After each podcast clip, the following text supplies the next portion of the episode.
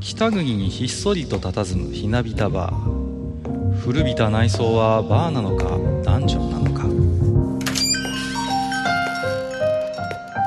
今宵も常連とマスターのよしな仕事が酒の魚だ。少しだけ耳を傾けてみませんか？愚者の宮殿の扉が開く。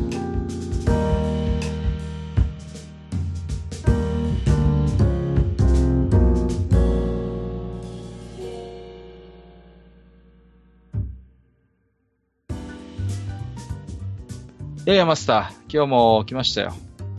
今日は収録なんかしてる場合じゃないんじゃないのかね。そうですか？ははは。そうですかね。だって今ほら、バイオレットちゃんやってるよ。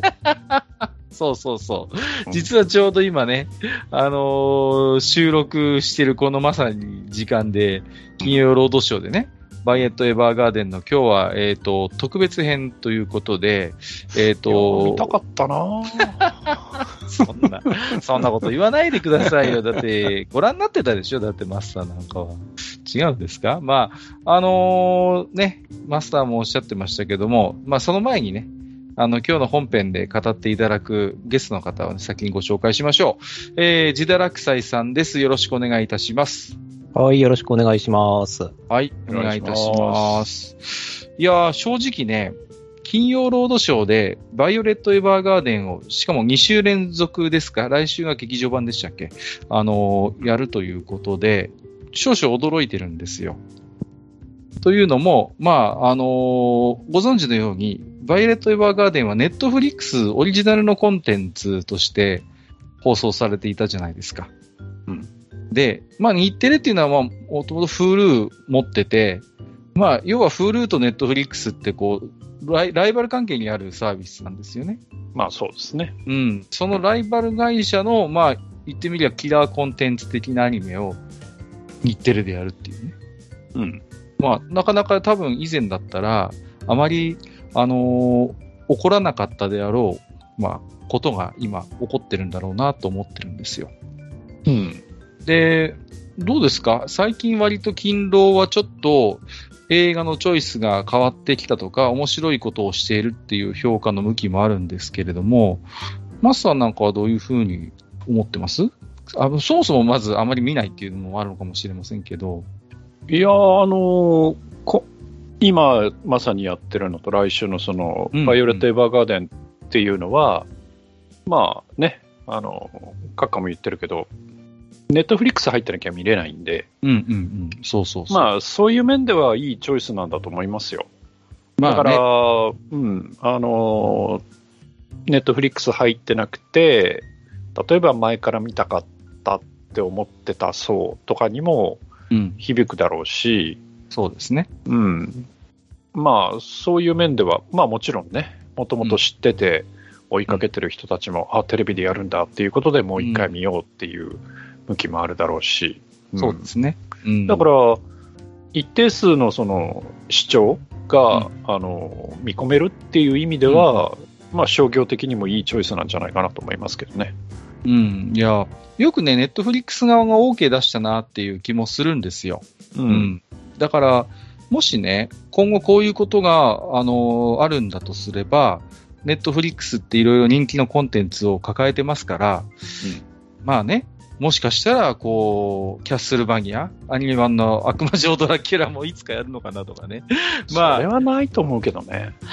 あれはちょっとね、ちょっと正直、人気も微妙ですけどね。あのー、ただね、あの、例えば、あのー、先日ですとね、あのー、ルパン三世の50周年記念ということで、あのテレビシリーズの中で人気の高かった、あの作品をね、何本か上映し、上映というか放送したりとか、うんうん、やってましたね。うん。あるいは、まあ、アニメに限らず、例えば、まさに我々が昔盛り上がったあの頃のね、映画、例えばグーギーズだったりとか、そういうこう、割とあの頃ベタな映画みたいなものを積極的にやってくれたりとかして、うん、ちょっとだいぶね、こう、毛色が変わってきたかなという感じもあるんですよね。うんただ、あの、まあ、自堕落斎さんもなんか感じてらっしゃると思うんですけど、昔に比べてこうテレビで映画を見る機会ってやっぱり相対的に価値が落ちてると思いません？こう、例えば。ね、今、ライバルのサブスクサービスがいっぱいあるわけじゃないですか。ああ、そこなんですけど、うん。あの、割とこう年代が分かれるっていうか、うんうん。えっ、と、サブスクを使わない人たちって一定数いるんですよね。ああ、はいはいはい。はい。で、あの、その人たち何を望んでるかっていうと、テレビで垂れ流している状態が好きだっていうのがあるんですよ。ってなると、そこでやっぱり、あの、過去作なんかを見ると、ちゃんとその、あ、ここ見たかったねみたいな形で見てくれるんじゃないかなと思うんですね。うんうん、あの、俺たちだって知ってるんですよ。例えば、グーニーズとか、スタンドバイミーとか、過去に見てるんで、うんうんうん過去に見てるんで、えっ、ー、と、見ようと思えば調べて、おそらく、どこかで無料で見られるぐらいのところにはあると思うんですけど、はいはい、はい、あの、いちいち見ないんですよ。そうね、そこまでしてね。はい。でも、20年ぶりぐらいです。20年とか30年ぶりですね、下手すら。うんうん、ぐらいに、グーニーズとか、スタンドバイミーやるんだったら見ようかなって思う気持ちも出てくるんですよ。そうね。うん、はい。わかるわかる。はい。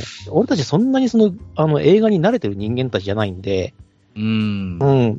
だからこそ、テレビでやってくれることを機会にして、見返す機会、例えば今じゃなくて、あの、テレビ放送されたっていうことで、例えば見逃したとしても、その、無料のとこ探してみて、見に行ってみたりとかっていうことがあると思うので、はいはい。結構いいチョイスだなとは思ってますね。うん。あのあの頃の、まあ、要は、その、金曜ロードショーになくて、今あるものとすれば、例えば、まあ、要はネットがあるわけじゃないですか。はいはい、そのネットでこうみんなで同時に視聴しながらこう実況で盛り上がるみたいなことって、まあ、割と最近こういう映像コンテンツの楽しみ方としてはメジャーになってきているのかなとは思うんですよね。で、似たようなことをこう自堕落斎さんたちもやってるって聞いたことがあるんで、一緒に同時視聴して、なんかあれ、ワイワイね、あれいろいろコメントし合うみたいなことをね、やるって。で、まあ、要はそれのこう一番大規模なやつがこうテレビで映画やるっていうことが、要のその受け皿になるわけじゃないですか。で、みんなで同時にある映画を視聴して、例えば、ね、実況すれとか、あるいはニコニコの実況なんかで、こう、盛り上がるみたいな。そういう楽しみ方って、なんか、まあ、新しい、こう、テレビで映画をやることの価値にもつながってるのかなっていう気もするんですよね。で、マスターなんかね、あれですよね、まあ私もそうですけど、あの、小さい頃って、テレビでやる映画って別に勤労だけじゃなかったじゃないですか。うん。ね、水曜にもありましたよね。水曜ロードショーってね。ありましたね。うん。あと何ですか？日曜洋画劇場もあったし、うん、火曜日とかもなかったっけ？火曜もありました。火曜もあったんですよ。うん、そうそう。まあ、マイナーなところまで含めると、例えばね、今もやってますけど、午後のロードショーとかね。うん。まあ、とにかくこう、テレビで、あの、映画をやる機会っていうのはかなりあったんだけれども、だんだんだんだんやっぱそういうものが下火になってきて、まあ本当に、こう、勤労がこうね、古類を守ってる感じにもなってるんですけど、うん。どうなんですかね？その辺のこう、テレビで映画をやることの価値とか、その捉え方ってマスター的にもやっぱり変化はあるんじゃないですか、昔と比べると。うーん、どうですかね？でも、テレビの見方っていうもの自体は、はい。正直そんなに変わってないかなと思うんですよ。うん、いや、あの、テレビで流れてるコンテンツは変わってますよ。変わってるけど、はいはいはい我々のそのテレビの消費の仕方っていうのはあんまり変わってなくって、うんうんうん、ああ、今こんなのやってんだ、見てみようとか、ああ、何時からこれやるんだ、見てみようっていうのは、まあ変わってないんでね。はいはいはい。だから、あの、僕らだって別に四六時中ネットにしがみついてるわけでもないので。もちろんね。うん。だから、そういう面でいくと、まあさっきね、あの、ジダラクさんも言ってたけど、その、やってくれてるんなら見るよっていう、うんうん、なんかちょっと偉そうな 感じになるけど、うん、そういうのっていうのはやっぱり厳然としてあるのでね。そうですよね。うん、だからそういう面では、うん、あの、こういう、まあ世間的にはあまり認知されていない、でも名作と言われるようなものを、まあ、ピックアップしてきて、あの、みんなの目に触れる形で流してくれるっていうのは、まあ、それはありがたいのは変わんないですよね。うんうんうん。あのー、金曜ロードショー昔そうでしたけど、昔はね、こう、誰もが顔と名前がわかる映画評論家と言われる人たちが結構いっぱいいてね。うん。うん。で、そういう人たちが、まあこう、解説をしてくれた後にこう本編をやって、で最後にまたちょっと解説を加えてみたいなスタイルもあったじゃないですか。はいはいはい。うん。で、やっぱあの頃のそういう映画番組、映画をテレビでやるって、まあ今マスターもおっしゃってましたけれども、我々が、まあ要は素人ですから映画に関しては。だけど、そういう評論家っていう人たちと、あとはその多分プロデューサーさんとかが、こういう映画をじゃあ今テレビでやろうみたいな、いろいろ多分話し合いをして、要は選んでこう流してくれるわけじゃないですか。うん、だからまあある程度のフィルターを通って、それなりにやっぱり楽しめる作品、粒揃いだった印象もありますし、うん。逆にね、こう、なかなかこうお金を払って映画を見るっていうことが、まだまだ私も子供自分の頃は贅沢なことであったので、でそういう時にやっぱりね、こう、無料でね、基本的には無料でああやって映画に触れられる機会というのに、もうずっと長く慣れ親しんだ経験があるわけだから、まあ、そう考えるとね、今でもそういうスタイル自体はあまり変わってないし、ありがたいことなのかなという気もするんですよね。いや、だから、あれなんですよ、うん、あの、オンデマンドで、はい、その自分が知っているもの、えー、自分の興味が向くもの、えー、っていうのを追いかけていくのは、別に個人でやりゃいい話なんですよ。まさに今、サブスクっていうのがいっぱいあるんで、はい、で、ね、あの、例えばアマプラとかに入ってれば、うん、まあ、結構なものが、要はそのアマプラの基本料金の中で、ね、特に一本一本ペーパービューみたいな形でお金かかんなくても見れちゃうわけじゃないですか。うん、そうなんですよ。だけど、その、テレビの、まあ、洋画劇場とかのそのコンテンツを向こうはこう、要は垂れ流してくるわけじゃないですか。はいはいはい。で、必ずしも、その、自分の触手が動くものとか、自分のアンテナに引っかかってるもの以外なものっていうのも当然。うん。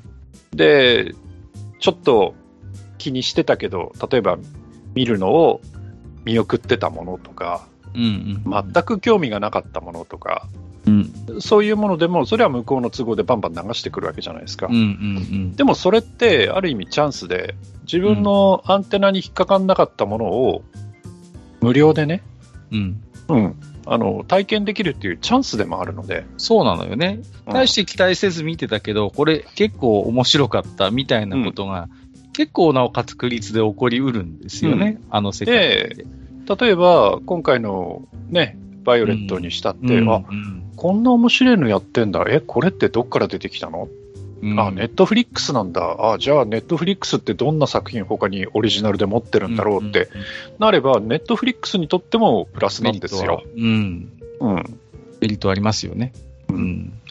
今までだからね、そういう、まあ我々割とね、こう、おそらく同世代の人たちと比べると、ある程度はその、なんていうの、そういうネットの情報の感度が高い方かなとは思うんですよ。比較的ですよ。いやでも、個人のアンテナなんてたかが知れてますからね。まあまあ、もちろんね。うん、だけども、まさにそういう人たちにとってみれば、今回そういうね、あんまり対して期待せず、ね、あの、10人並みのアニメ作品だろうぐらいの感じで見てた人が、やっぱりあの作画とシナリオでね、おおと思う人もそれなりにいらっしゃるでしょうし、うん、あとは、まあ、まさに今、マスターがおっしゃいましたように、我々のアンテナなんてたかが知れてるわけですよ。ね。だからそういう人間にとってみれば、やっぱり思わぬね、楽しめるコンテンツの出会いみたいなものも実はそういう映画テレビ番組はチャンスがまだまだ転がってんのかなっていう気もしますしね。うん。まあね、そんな観点もあって、まあ結構、一時期僕結構金曜ロードショー魅力的なね、映画のラインナップが全然なくて、全然見なくなっちゃった時期もあるんですけど、最近ちょっと面白いし、まあルパン三世のあのね、人気のちょっとシリーズなんていうのもいろいろ思うところもありつつ見てましたけれども、あまあ結構楽しいのかなと思っております。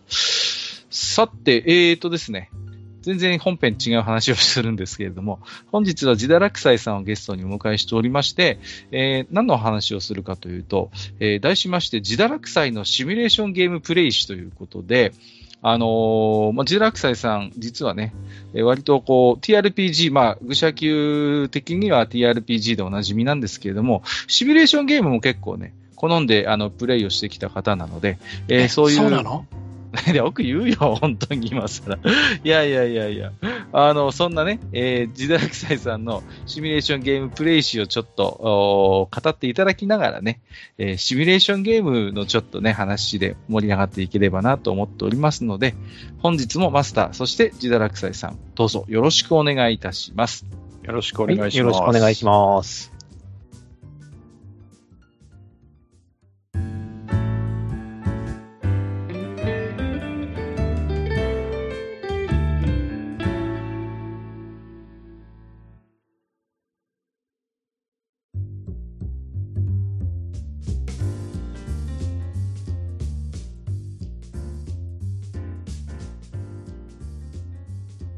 はい、えー、本日はね、えー、シミュレーションゲームプレイ史ということで、ジダラクサイさんがね、どんなシミュレーションゲームで遊んできたかをお伺いしながらですね、はい、何笑ってるんですか？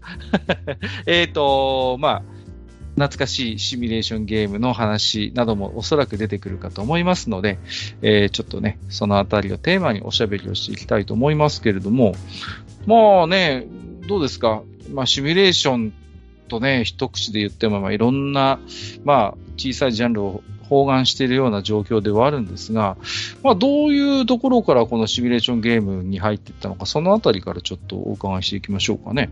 はいはい。まあ、このシミュレーションっていうのは結構枠が大きいもんで、そのあたりもこう、ちょっと枠を大きめにとって紹介させてもらおうかなと思いまして、はいはい。あの、ちょっと脱線するかもしれませんが、そこはもうご容赦くださいということで、うん。はい。えっ、ー、と、まずなんですけど、えっ、ー、と、私が初めてシミュレーションっていうそのジャンルに触れたっていうのは、うん、まずね、父の影響があったんですよ。ほう。はい。えっ、ー、と、小学校の頃に、えっ、と、なんかの用事で訪ねていった、その、所属していた青年会議所で、うんうんうん。あの信長の野望をやらせてもらったんですよ、パソコンで。あの頃ですから、あれですよね。ファミコンはもうあったんですかねないです、ないです。まあ、ない頃の話ですよね。うん。そうか。じゃあ、本当に初期の信長の野望ですよね。本当に初期の信長の野望で、大名がただ名前だけの飾りで、能力値がランダムで決まるやつです。ああ、もう、そうですね。全国版より前だ、じゃあ。全国版より前の、あの、うんうん、本当にただの、あの、ナンバリも何にもついてない無印の信長の野望無印のね。はいはいはいはいはい。わかりました。じゃあ、98時代とかじゃないの？うん、88の可能性すらあります。5インチディスクだった記憶があるんで、88かもしれないね。だとね。うん。やたら読みメッセージが、あの、半角カタカナで出るやつ？あ、そうです、そうです。うんうん。間違いないね。やたら長いのよ。この ね。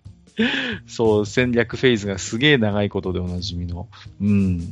で、まあ、それが一番古い経験かな。はいはいはいはい。で、あの、おそらくその、お下がりのパソコンをもらってきて、うん、あの、うちに設置してて、まあ、親父がよくやってたっていうのは、よく覚えてますね。すごいね。やっぱ、ジダラクサイさん、我々よりちょっと若干若い世代なので、父親がやってるっていうね、このね。お新鮮ですけど。まあ、そそもそも、あの、血血統っていうわけじゃないですけど、あの、私自身がその、例えばその第二次世界大戦に興味があるっていうのは、父親の影響が強くて、とにかくや父親がそれ系の本、あの、腐るほど持ってたんですよ。ああ、はいはい。歴史群像とかあれ系のなんかちょっと戦士ものみたいな。とかもうたくさんあって、それを読んでたんで。はいはいはいはいはいはい。なるほどね。はい。まあ、その辺があって、まあ、基本的にはその、一番最初にやったシミュレーションというのは間違いなく信長の野望なんですけれども、うん、まあ、ただね、その頃私はですね、そのまあ、歴史の例の字も習ってないわけで、うん、よくわからないままやってました。まあ、当然ね、あの、そんなにこうね、戦国武将とかにこう精通してるわけでもなかったわけですね、この頃の自堕落少年は、はいそも。そも信長って誰っていうレベルなんで、小学生ですから。そうですよね。まあ、高学年になってくるとね、ちょっとやるでしょうけど。あまたちょっとね、あのーうん、病にかかってくると、ちょっとそこで沼る要素があるんですけど、はいはいはい。まだまだまだ小学校、うんうん、本当に低学年も低学年、多分1年生ぐらいじゃないかな、この頃って。すげえな、小学校1年生でパソコン版の信長の野望に触れてるっていうね。おなるほどね。まあ、そんな本なでですね、で、えっ、ー、と、やっぱちゃんとプレイしたシミュレーションゲームの最初が、うん、えっ、ー、と、やはり、あの、父親が買ってきたか、確かパチンコの景品で取ってきたか、どっちかだったかな。あの、ファミコンソフト、ナムコのですね、独眼竜政宗ですね。出た名作はい。これね、ナムコの独眼竜政宗はね、本当によくできたゲームだと思います。うん。これはね、僕も煙が出るほどプレイしましたね。はい。で、あの、その時の大河がちょうど、あの、高倉健の独眼竜政宗だったんですよね、確か。やってた頃だと思うんですよ。高倉健？え？えっ、ー、と、渡辺、渡辺、渡辺か。そうですね。はい。すみません、すみません。そこは記憶違いでした。ちょうど独眼竜やってるところで、で、うんうん、えっ、ー、と、目に触れる機会が多かったりとか、何かしらその教育番組とかで特集組んだりとかしてたりしてて、ちょっとした、あのー、ちょっとしたブームになったのよね、こう、正宗ブームみたいなのがあってさ、で、梵天丸も核ありたいとかっていう、なんか流行語になっちゃったりなんかしてね、こう、そうそうそうそう。じゃあちょうど、その頃でしたもんね、このナムコの独眼竜正宗が出てたのね。出たのはその頃ですね。で、うん、あの、幼少期のあの、自堕落少年、非常に病弱でして、はいはい、ほう。はい。あの、ことあるごとに、あの、仕事、あの、学校サボるために熱出しちゃ、あの、教育テレビをつけっぱにしてこう見てるっていうはいはいはい。ことがあって、で、さすがに午前中にはやらないんですけど、あの、午後になると、ちょっと、その、高校数学とか歴史とかやるじゃないですか。やるね。はいはいはい、あれでこう、たまにこうつけ、どうもやる、やることないんで見てたりしてたんですけど、その時にやっぱ歴史の授業とかがあって、うん、その、まさみの特集やったりしてたんで、うんうん、見てましたね。はい。あのね、ナムコの独眼竜政宗は、あのー、政宗がね、年取っていくのよね。こう。はい。政宗小十郎が年を取っていくのと、あの、敵大名のグラフィックも微妙に置いていきます。そうそう、なんかだんだん白髪が増えてきたりとか、手が込んでるのよね、意外と。はい。で、かと思えば、とっつきやすい要素もあって、こう、網だくじみたいなミニゲームとか、あと、やぶさめがありましたよね、なんか、ね。はい。網だくじはあの、金山発掘のイベントで、やぶさめは訓練時にランダムで起きるイベントで、的を当てたり、イノシシ撃ったりして、訓練度をよりよく上げられるっていう。そうそうそうそう。ああいうこう楽しいミニゲームが組み込まれていて、割とだからシミュレーションゲームになれない子供でも面白がれる要素があったかなと思います。あとね、あの、合戦システムが結構画期的で、まあ、当たり前っちゃ当たり前なんですけど、兵士の数を消耗してくるとちっちゃくなるのよね。あのー、そうそうユニットがね。ユニットがちっちゃくなって当たり判定が弱くなるんですよね。そうそうそうそう。あの辺がね、すごい手が込んでるなと思いましたね。うん。はい。まあ、そうすると何が起きるかっていうと、鉄砲に対する盾にならなくて、後ろに貫通しちゃうんですよね。そうそうそう。そうなんですよ。で、だから、ファミコンのね、あのシミュレーションゲームでももちろんいろいろ簡略化されてる部分もあるんですけれども、そういうちょっとこうね、あのー、工夫が随所に見られて、本当によくできた終作シミュレーションゲームだと思いますけど、これ、マスターとか遊んだことありますか？ナムコの独眼竜政宗って。いや、あの、前から言ってるように、自分はシム、シミュレーション、まあ、ここで言ってるシミュレーションっていうのは、あの、タクティカルウォーシミュレーションですけど、あの、あんまり、あの、縁がない。うん。三国志やっても、あの、一国に全国力を集めて、国ごと移動して突撃するっていうようなプレイをしてたような人間なので。出た、焼き旗プレイだ、はい、焼き旗。なるほどね。いやこれね、本当面白くて、ナムコってシミュレーションゲームでもこんなの作れるんだって、なんか感心した記憶がありましたね。うん、はい。でも、キングオブキングスとかもありましたよね。はいはいはい、確か。うん、そうそうそうそう。だから、あの、実績がないわけではもちろんないんですけれどもね。うん。でもね、非常に遊びやすかったですね、ドッグマン、ね、遊びやすいんですよ。これのね、いいところがね、ちゃんとね、あの、一応初心者用のルートが残されてるんですよね。はいはいはい、はい。伊達が最初弱いんで、あの、隣り合ってる最上に喧嘩売ると絶対負けるんで、うん。あの、最初は弱いところから攻めていくと。で、あの、都合よくですね、その、有名無名の大名たちがその東北地方に固まってるおかげで、まずここをやって、ここをやって、ここをやってっていうふうに、だんだんランクアップできるようにちゃんと、大名の配置がなされていて、ちゃんと調べれば分かるようになってるんですよね。で、最後に最上をやって、その後に、まあ、あの、一定の条件をクリアすれば、あの、秀吉率いる征伐軍とやり合うみたいな、うん、そうイベントがあったりして。あの、全国統一みたいなことではなくて、まずはその東北を固めるみたいなところが目標としてあるのよね、このゲーム。そうそうあの、欧州短大。そうそうそう。になるような感じで、うん、えっ、ー、と、一番下が、えっ、ー、と、日本松かな？だから、うんうん、えー、そこまでやっぱりそうですね、やっぱ東北のところまでで終わってるので、そこのあたりで、まあ、統一しましょうよっていうお話で。うんだから複雑すぎなくてよかったですよね。これがね、まあ、容量の問題もあるでしょうけど、全国統一みたいな感じになってたら、逆にちょっと遊びづらいシステムだったかな。いや、無理だと思いますよ。秀吉に飲み込まれて終わりですよ。秀吉に飲み込まれて終わるか、北条に飲み込まれて終わるか、上杉に飲み込まれて終わるんで、勢力的には。だからそういう意味でも、こう、まあ、欧州をまあ統一するみたいなところにこう目標があったのも、まあ良かったかなと思います。うん、よかったですね。あといろいろとこう縛りプレイでもできて、うん、あの、一番最初の、あの、伊達軍の一番最初の敵って国分って言うんですけど、はいはいはい、はい。あの、とにかく弱いんですよ。で、ここはまあ、まず戦戦えば勝てるっていう風になってるんですけど、うん、これ実は、あの、種があって、あの、後年になるとですね、国分最強になるんですよね。あ、そうなんですかはい、一番最後に国分倒すと、最上が強いです。なるほどね。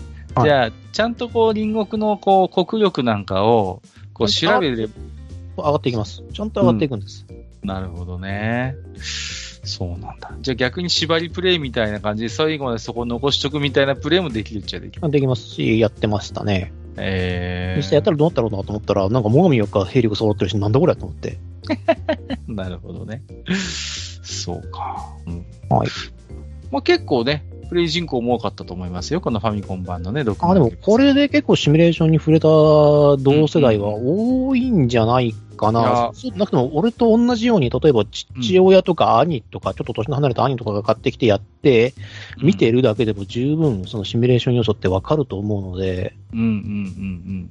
ね、そうそうそう。だから、このゲームでシミュレーションに足を踏み入れたゲーマーも結構いらっしゃるような気がします、ね。だし、あの、わかりやすくでいい。そうそうそう。ね。ちょっとね、まあどうしても戦国ものなので、まあおそらくこの後また出てくると思うんですけど、信長の野望なんかと比べると、非常に間口が広くて、あの、なんていうのかな、システムを簡略化してるので、うん、遊びやすいし、ビジュアルも楽しいのよね。ちょっとこう、コミカル要素も入りつつ、そう、できるので飽きないっていう。そうそうイベントなんかもあるし、あとあの、投資に対してのリターンが分かりやすく来てくれるんで、うんうん、計算ができるのよね。そうそう。あの、商業投資とか、あの、農地開発とかをすれば、ちゃんとその、年の秋とか冬とかにちゃんと税収とか、あの、年貢が増えたりするので、そうそうそうそこがね、初期の信長の野望はかなりシビアなので、うん、投資して回収するのが5年後とかになっちゃう。まあ、だからね、逆に六割マサムでそういう内政という要素をこうね、あの、覚えた子供もいるんじゃないかなと思いますよ。そうなんですよね。まこの時期、この時期にね、同時期に発売されたね、武田信玄っていうゲームがあるんですけど。あったねはい。あれはね、むずいんですわ。むずいよね。あれとホトトギスは難かったよ。あれとホトトギスはね、本当に難しくて、あの、シミュレーションっていう枠で考えると結かなりの硬派なので。うん、で、渋すぎるのよね。やっぱりちょっとゲームデザイン自体も。今ならね、できる気がするんだけど、うん、あの当時、小学生でやるにはちょっと渋すぎて。渋い、渋い。うん、わかる。それも。あなるほどね。はい。はいじゃあそんな独眼竜正宗をプレイして、まあ次あたりはどういうゲームを？はい。まあ次に触れたシミュレーションっていうのは、あの、ファイアーエンブレムなんですよね、私の中では。ちゃんと調べてみたんですけどね。ファイアーエンブレム、はい。はい、名作、手強いシミュレーション。手強いシミュレーション。まあ CM に癖があることで有名な。そうね。はい。そうそうそうそう。ねもう、あれですよね。もちろんファミコン版ですから、あの、まだ、あれですよね。僧侶リフが傷薬になる前のバージョンということですよね、これはね。そあそうですね、傷薬。まあ、あの、傷薬って言われてましたけど、いや、違う違う違う、違う、間違えた間違えた。ライブの杖って言われてましたけど。ライブの杖ね。そうそうそうそう。はい、えだって3色でレナ、レナ入るんだもん。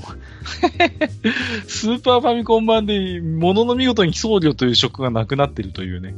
傷薬になってしまうっていうね、悲しい暗黒竜と光の剣ですね。そうそうそうそう。まあでもまずこちらはファミコン版で、ね。ファミコン版で出ておりまして、うん、まあ、これ割と俺も偉いなと思ったのは、あの、ファイナルファンタジー3と天秤にかけてこっち選んでるんですよね、私。すげえなす、すごいところ行きます。発売がちょっとね、ほぼ同時期なんですよ。確か4月、同じ4月に発売されてるはずで。はいはいはいはい。FF3 よりこっちを取りましたか。うん。何か匂うって思って。確かファミ通とかもね、攻略もね、1ページだ、見開き1ページだけだった記憶があるんですよね。僕はね、FF3 とファイアーエムブレムは友達と協定を結んで、うん、俺が FF3 買うからお前はファイアーエムブレム買えっつって、で、あの、2ヶ月後に交換しようっていう約束を取り付けた記録がありますね。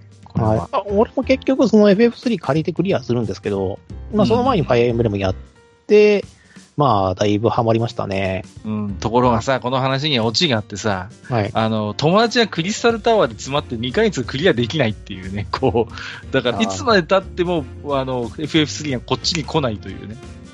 ラストダンジョンが長いんだよつって、そう、そいつの家は1日ファミコン40分だったんですよ。ああ、だからそれ、だからクリスタルタワーはだって突破できないじゃないですか。で、絶対無理でしょ、40分じゃ。うん、そう、クリスタルタワーってかその次が無理じゃないですか。そうそうそうボスまでいけねえもん、40分だと。で結局そいつ、もう僕が説得して、泣く泣くミミクリアの FS3 を僕が強奪してですね、クリアしてしまうというね。よく覚えてます、これは。はいはいはいはい。そんなね。まあすいません。FF3 の話よりも、まずはファイアーエンブレムでしたね。ファイアーエンブレムなんですよね。で、まあ実はこの頃ですね、あの、ファミコン版の、あの、荒野の三国志や信長の野望、あの、水湖伝天命の誓いなどもリリースされていたんですけど、正直興味なかったんですよね。高かったしね。1万円超えてましたしね。そうなんですよ。ファミコンえ、でも一番さ、一番最初は98だったかな ?9800 円だったかな？うん。いずれね、あの、下手すりゃ3自然円違いましたよ、光栄のファミコンソフトは。あ、そうですよ。もともとだって580、5800円とか6000標準でね。そうそうそうそうそう。高えんだ、こう。で、僕もだからあれですよ。自分の小遣いではとてもじゃないですけど、光栄のソフトは買えませんでしたよ、この頃は。そうなんですよね。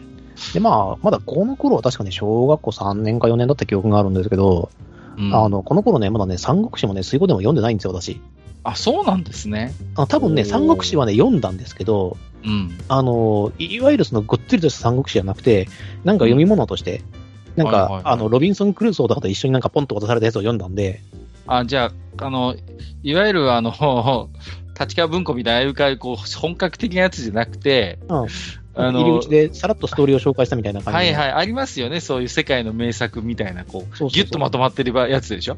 そうそう。はいはいはい、はい。俺は三国志読んでるぐらいだったら、あの、15少年漂流記を何度も読み返したんで。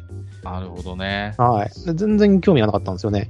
うん。で、まあ、そのファイアーエンブレムなんですけども、あの、そのシステムでですね、何度も挫折したんですけど、あの、クリアしました。まあ、なんでかというとですね、あの、ファイアーエンブレム、まあ、もうご存知の方いっぱいいると思うんですけど、死んじゃうと復活できないんですよね。そうなんです。手強いんです。はい、手強いシミュレーションなんです。で、うん、手強いシミュレーションであるにもかかわらず、あのね、リセットするとね、セーブデータが消えやすいんですよ、これ。あ、あった。そう。ね。慌ててリセットをしてデータ元吹っ飛ばしたやつが何人もいました、これは。これもね、何回もありまして、私もね、終盤に行くまでにね、本当に時間をかけて。ねえ、もうさ、いろいろトラップがあってさ、これもさ、途中であの、スーファミでは仲間にならないんですけど、シューターっていうクラスがありましてね。こうはい。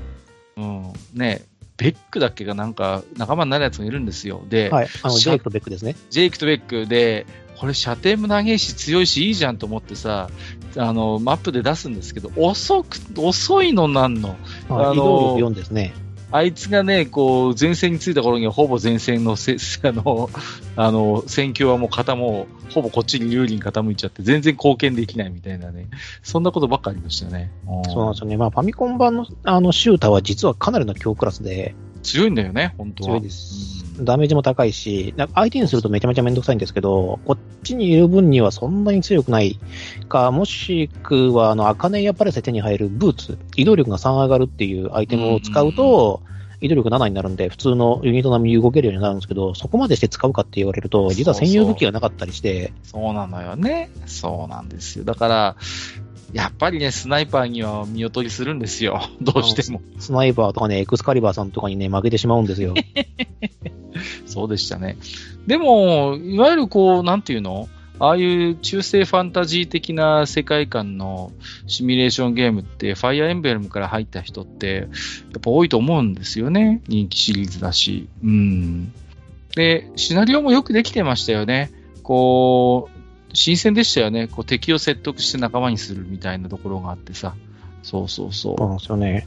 うん、すごいドラマチックですよね。あの、出会いのテーマっていうあの BGM も名曲ですしね。その何度も、あの、リメイクされますけれども。うん。だから、よく、やっぱりさすが任天堂この辺は隙のないゲームを作るなという印象がありましたね。そうですね。だから、この辺、まあ面白かったのもあるんですけど、ね、何度も消され、消されるわ、確率に殺されるわね。まあ、いろいろとありましたよ。苦労話は絶えないでしょうね。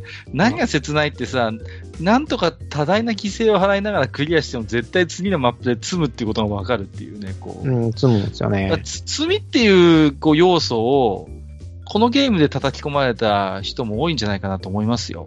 仮にクリアできても絶望しかないみたいな展開ああると思います。あと初期でレイピア使いすぎて、あの、後半、あの、あれですよね。硬いクラスに通る武器が全くなくなるみたいなね。ああ、そうなんですよね。そそう、レイピアがね、売ってないんで、非売品で。非売品なのよね。そう、アーマーナイト特攻があるから。そう。で、初で、だけどさ、初期装備で持ってるから、ついつい使っちゃうのよ、最初のうちは。最初はね、鉄の剣をね、もう鉄板、だから、そう、鉄則なんですよね、鉄の剣に持ち帰るのがね、本当は。なんだけど、ほら、わけもわからず初期装備だしって言って、チクチクつく使ってたら壊れちゃって、あれもうこれ替えがないのみたいなことになっちゃうっていうね。そうそう。でちなみにファミコンだと、あの、三種の神器、赤根赤根の三種の神器が、あの、メリクルソードじゃなくてメリクルレイピアになってるんですよね。まだ進んでるんですよ。そうでした、そうでした。うんうんうんうん。いやスーファミ版もね、すごい人気があったんで、スーファミ版で初めて、あのー、やったって方もいらっしゃると思うんですよね。だからそういう人たちから見ると、ジェイクとかベックとか、あとロジャーですか、あとリフとか、出てこないや。えっ、ー、と、リフ、ダロス。ダロスもな、そうそうそう。海賊っていうクラスがファミコン版だと仲間になったんだよって誰も信じてくれなかったですね。嘘だなんつって。海賊ダロスさんがですね、ちゃんとマップ2で仲間になるんですよ。あと戦士でマジサジバーツってのがいたんですけど、それもカットされてしまったんで。え、マジサジバーツはいるでしょ？スーファミ版でも。あ、いたか。いるいる、いますよ。でも、クラスチェンジがないから結局、使わない使わないっていうね。はい。そうそうそう。まあ、そんな感じでしたね。テオのバリ強いんですけどね。テオの、まあ、命中率がちょっとネックでしたけどね。うん。ね、懐かしいですね。ファイアーエンブレムは私もやりました。で、外伝もやったんですけど、やっぱオリジナルほどは楽しめなかった印象があります。うん。だからシリーズはね、大体やってたんですけど、うーん、そうですね。外伝はね、あれがいいっすよ。あの、小説がいいっすよ。あ、小説ですか？そうですか、うん、小説がね、面白いです。ああ、なるほどね。で、あと、あの、ストーリーがすげえ、あの、ドファンタジーなんで。そうね。よりなんか、ファイアーエンブレムのオリジナル初期、あの、第一作よりもさらにファンタジー寄りですよね。はい、ファンタジー寄りです。うん。村人みたいなのが仲間になりますからね。村人の仲間になりますからね。最強クラスですから、村人。強いのよ、村人がもう。村人が強いです。まあ、そのあたりはいいんですけど、まあ、あと、はいはい、あの、長らく、あの、ガイドの主人公のアルム君はですね、ファイアーエンブレム史上最強主人公でしたから。そうね、彼は。はい、うん、そうそうそうそう。いや、懐かしいですね。はい。で、次となると、ファミコン時代のシミュレーションとなると、うん、えっ、と、私が挙げたいのはダービースタリオンとですね、うん、ファミコンウォーズかな。あー、ダビスタ。ね。はい。あれも一応シミュレーションの枠になると思うんで、育成シミュレーションの枠になる。ですよね。うん。あのー、ダビスタ、うん、はい。ダビスタを語る前に、あのー、ちょっとだけ口挟みたいんですけど、はい、あのー、ん ?1 年前くらいに、あの、プロ野球のやつあったじゃないですか。あ、シミュレーションで？そう、アスキーが出してる、はい、なんだっけ？なんだっけ？ベストプレイプロ野球ベストプレイプロ野球ね。はいはいはいはい。あれも、まあシミュ、シミュレーションと言っていいんですかね。あの、チームを自分で作って、パラメータを決めて戦わせるっていう。ああ、それはシミュレーションですよ。うん。あれもありましたねっていう、はい、それだけです。はい、いやいやいやいや。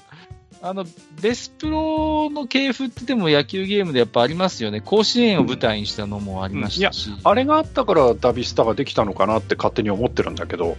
うん、だから、どうですかね。私も詳しい経緯はわかりませんけど、ベストプレイにしろ、ダビスタにしろ、アスキーでしたから、結構ファミ通が私服を割いて、あの、うん、ページ数割いて特集するんですよ、繰り返し。そうね。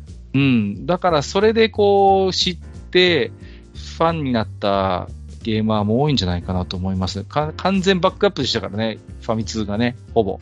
うん。だから面白かったですよね。ダビスタのね、あの、こう、競馬シミュレーションのひな形ってすごい優秀だなと思うのは、今でも基本的にあの形式ですもんね。競馬シミュレーションゲームってね。だからもう、ああのシステムがもう初期で完成してるっていうのは、かなりやっぱり完成度が高かったんだって、今更ながら思いますね。で、しかもダビスタの、あの、いいところは、あの、データさえ更新すれば売れるっていう。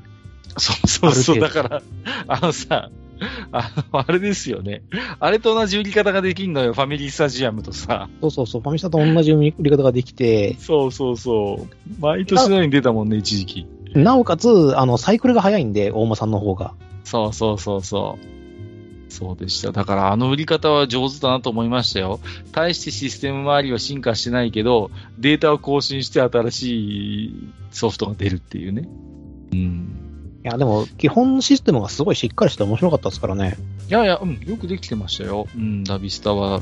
あれでこう、血統とか、ああいう概念を覚えた人もいたでしょうし、こう、なんていうのかな。やっぱ競馬ってあの頃まだまだ、ちょっと親父の趣味みたいな、ちょっとこう、ね、まあ、掛け事でもあるわけだから、そういうちょっとこう、アダルトな匂いをまだまとってたんですけど、ダビスタのあのポップな味付け、非常に明るい、こう、テイストのゲームに仕立ててくれたんで、だから、こう、あ、ギャンブルだけじゃないんだ、競馬の魅力ってこうダビスタあたりでこうね、あの、気づいた人も多かったんじゃないかなと思いますね。うん、そうですね。で、その後ですね、えっ、ー、と、2年後、1年後か2年後ぐらいに、あの、オグリが出てくるんで。はいはいはいはいはい。僕はね、でもね、まあ、ダビスタよりはウィニングポストをやってましたね、割とね。ちょっと時代は後になりますけど、ね、ウィニングポスト派でしたね、個人的には。うん、ウィニング派でしたか。うん、なんかね、あ僕はちょっとジダラクさんですより世代がちょっと上なんで、あの、ちょっとダビスタのあの、ちょっとこう、割と漫画チックなああいう演出とか、キャラクターが、もうなんかちょっと若干はまらないというか、ウィウィポの方がちょっとこう、その辺落ち着いて、まあ、光栄なんで光栄らしく、こう、落ち着いた雰囲気だったじゃないですか、こう。まあ、確かにそうですけど。うん。だから、個人的にはね、ウィポの方よくやりましたね、この競馬趣味はね。まあまあ、ダビスタも遊びましたけどね。でも、ダビスタリオンが一応、あの、始祖じゃないですか、そういった。まあまあ、もちろんそうなんです。はい。あの、偉大な始祖なんで、まあ、ただね、この辺はね、全くわからないまま遊んでましたね。ああ、全くわかんない。定石なんかもわからないまま、こう、戦ってました。血統とはみたいな、その辺の後、こうね、馬とその距離と相性みたいなのも。はい、全くわからんままやってましたね。最初試行錯誤ですよね。だからよくわかんないけどうまくいった。よくわかんないけどうまくいかないみたいなのをこう、繰り返してなんとなくこう、コツをつかんでいくみたいなね。そんな感じでしたね。わかりますよ。はいはい。で、あとはそのファミコンウォーズなんですけど、ファミコンこれはね、とにかくね、友達がいっぱい持っててね、友人地行くとやってるんで。この現代戦の系譜って、まあ、あの、もちろんその前に大戦略とか。大戦略があります。はい。パソコンでね。だけどやっぱ正直大戦略は子供が遊ぶシミュレーションではねえわっていう、こう、あれこそ本当に一定の大人というか、あのー、ある程度知識とがある人がやっぱりパソコンゲームでたしなむっていうレベルのものだったじゃないですか、大戦略って。あれはちょっとね、外付けの説明書がないと、そうそうそう。あの、だから、ありましたよね、当時そういう攻略本っていうかデータブックみたいなのも売ってて。データブックはけかなり早い段階で出たはずです。兵器図鑑みたいなさ、うん、こう、ね、そうそうそうそう。出てましたよね。だけど、やっぱり、それだととっつきにくいわけで、その辺はやっぱりちゃんとファミコンウォーズは、あのうまいことこう、なんていうの、簡単にしてくれてるのよね。その辺のシステム周りもね。そうなんです。で、わかりやすくなってて、まあやっぱとっつきやすいっていうのがうんうんうん、とっつきやすかった。うん。だから、ね、結構だからその辺のシミュレーションゲームのまあいくつかジャンルはありますけど、割とやっぱり任天堂がこの頃牽引してる感じですよね、コンシューマーにおいてはね。そうなんですよね。うん、だからパソコンゲームとかまで含めちゃうと、もちろんそのジャンルで先駆者的なシミュレーションゲームってあるんですけど、いっぱい。だけどやっぱコンシューマーで多くの子供たちとかがやっぱり触れるとなると、こう、任天堂がうまい具合に、こう、簡略化させて、とっつきやすくした、やっぱりゲームっていうのが上がってきますよね。そうだってね、そのね、あの、最初の階段登らせるのがね、任天堂すごいうまいんで。うんうん、そう思いますね。だから、ファイアエムブレムとファミコンウォーズ単純には比較できませんけど、よりこうシミュレーションのなんていうか源流に近いゲームってやっぱファミコンウォーズの方じゃないですか。まあ、いわばああいうこう、ウォーシミュレーションっていうのがシミュレーションゲームの、まあ、まさに源流の流れを組むジャンルですから、もともとね、あの、シミュレーションゲームっていうのは、あの、戦争時のこういうね、まさにシミュレーション？そういう、はいから、卓上演習からやってますから、ね、演習から発展したものなので、そう考えると、その正当な後継者はやっぱりそういう現代兵器ものなんですよね、そう考えると。そうですね。まあそもそもあのユニットにレベルとか関係ないですからね。うんうん、うん、基本はそこはあまり考えないっていう。そうそうそうそう。だから、よりファミコンウォーズの方がそういうこうシミュレーションの、なんていうのかな、あの、正当という、まあ言い方が正しいかどうかわかりませんけど、そういう流れを組むゲームなんですけど、ちゃんとこう、ファイアーエムブレムとかで地ならしをした上でファミコンウォーズがあるっていうね。この辺のやっぱ最初からファミコンウォーズだとやっぱりね、それはそれでちょっとしんどいのかなっていう気もするんですよ。だけど、まあ、あの、他のパーサードパーティーのシミュレーションゲームも含めて、だいぶシミュレーションゲームというものは、こう、浸透してきたっていう時に、まあ、満を持して出してきたかなっていう印象は正直あります。うん。はい。まあ、あとこれはね、CM も結構、あの、フックが大きいというか、やってみようかなって思わせてくれる CM だったっていうのも大きかったかなと思います。母ちゃんたちには内緒だぞですからね。そうですね。あの、よくできてるなと思うのは、ゲームボーイだったじゃないですか。はい。うん。で、正直ファミコンウォーズみたいなシミュレーションゲームって、カラーである必要がないっていうね、そもそも。まあまあそうですね。うん。ゲームのその本質的な面白さってそこにないわけじゃないですか。派手な、ね、国際式の色とか、派手なアクションみたいなところには力点が置かれないわけですよね。だからそういう意味でも、あの、ゲームボーイっていうハードで出したっていうのは本当に大正解で。うん。その後ちょっとファミコンとかでファミコンウォーズ的なゲームって出ましたけども、やっぱり最初はファミコンウォーズだもんね、そう考えるそうですね。まあファミコンウォーズ出て、まあゲームボーイウォーズ出て、うんうん、そうそうそう。いう感じですね。うん。いや、だから、やっぱりこのゲームも、うーん、いいですね、本当に。これも、もう僕はこの頃になってくると、ね、あんまりこう、正直、ファあのゲームボーイをこう熱心にやる世代でもなかったんですけれども、でもね、あの、やっぱり楽しめましたしね。うん。正直大戦略挫折組だったんで、助かりましたよ。うん、そうですね。俺も大戦略は結局高校になって触ったけど、あの、ターンを過ごした方が有利になるっていうのはいまいち理解できなくて、肌に合わなくて。はいはいはいはい。ちょっと先の話だけど、スーファミで確かスーパー大戦略とかってありましたよね、確か、ね、あります。うん、戦車のデザインのパッケージのさ。あれでようやくなんとなく分かってきた感じですもん、僕は。うん。そこまでは本当パソコンのやつは兄貴がやってるの、ほへーって見てるだけでしたね、本当 しかもヘクスですからね。そうそうそう松じゃなくて。そうなのよ。それも結構やっぱり敷居が高くて、まあ、ね、一方で僕はやっぱ PC エンジンがあったので、ネクタリスとかそういう、ちょっと SF の方の趣味ゲーはやってましたけども、いや正直大戦略はね、兵器の知識がゼロだったもんですから、ね、大変でしたね、その辺は。第三勢力とか言われても困っちゃうよね。第三帝国だっけなんか忘れたけど。第三帝国ですね。はい。ね、第三帝国です。はい。そうそうそう。だから数軸とか連合とか第三とか言われてもさ、どこがどこだかさっぱりわからんっていうね。とりあえず、あ、ドイツの選手はなんとなくかっこいいなみたいな、そういうレベルでしたからね。基本的にはあの頃と今も変わってないです。うん。なるほど。で、えーとですね、まあ、レジュメに書き損ねたんで、ちょっと今思い出したから言うんですけど、うん、あの、ディスクシステムだったかな、ガシャポン戦記とかも結構好きでしたね。出た、SD ガンダム。はい。あれはいいゲームですよね。あのー、あれ初期のやつですよね。バトルがあのアクションになってるやつですよね。アクションのやつです。うんうんうん。その後本当に純然たるシミュレーションゲームになったじゃないですか。ファミコンで。はいはい、なんだっけ、名前がちょっと出てこないんですけど、ね、あのー、ガチャポン戦記じゃない、なくなってるんですよね。でも初期のあのガチャポン戦記のあのディスクシステムの1作目と2作目は本当によくできたゲームで、うん。あれですよね。ガチャベースを落とすと勝ちっていうね、こう相手の。そうそうガチャベース守ってる武者ガンダムを倒すと勝ちっていう。武者ガンダムが強えんだ、これが。だけど回復しないんですよね。だから、うん、何度も何度もだからバトルを仕掛けて削り切りゃ勝ちみたいな感じでしたよね。懐かしいなぁ。何をよく使ってました？アイキみたいなのありました？アイキはね、グフでしたね。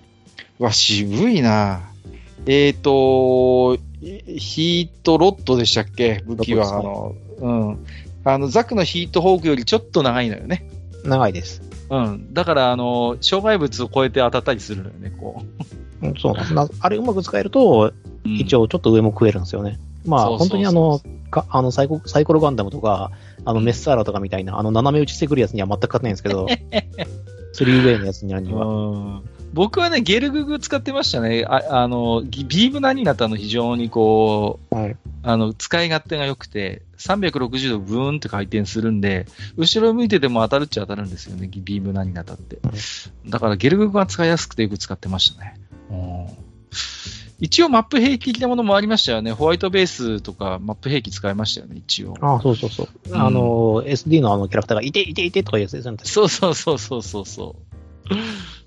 あれはよく遊びましたね。うん、面白かったな。うん。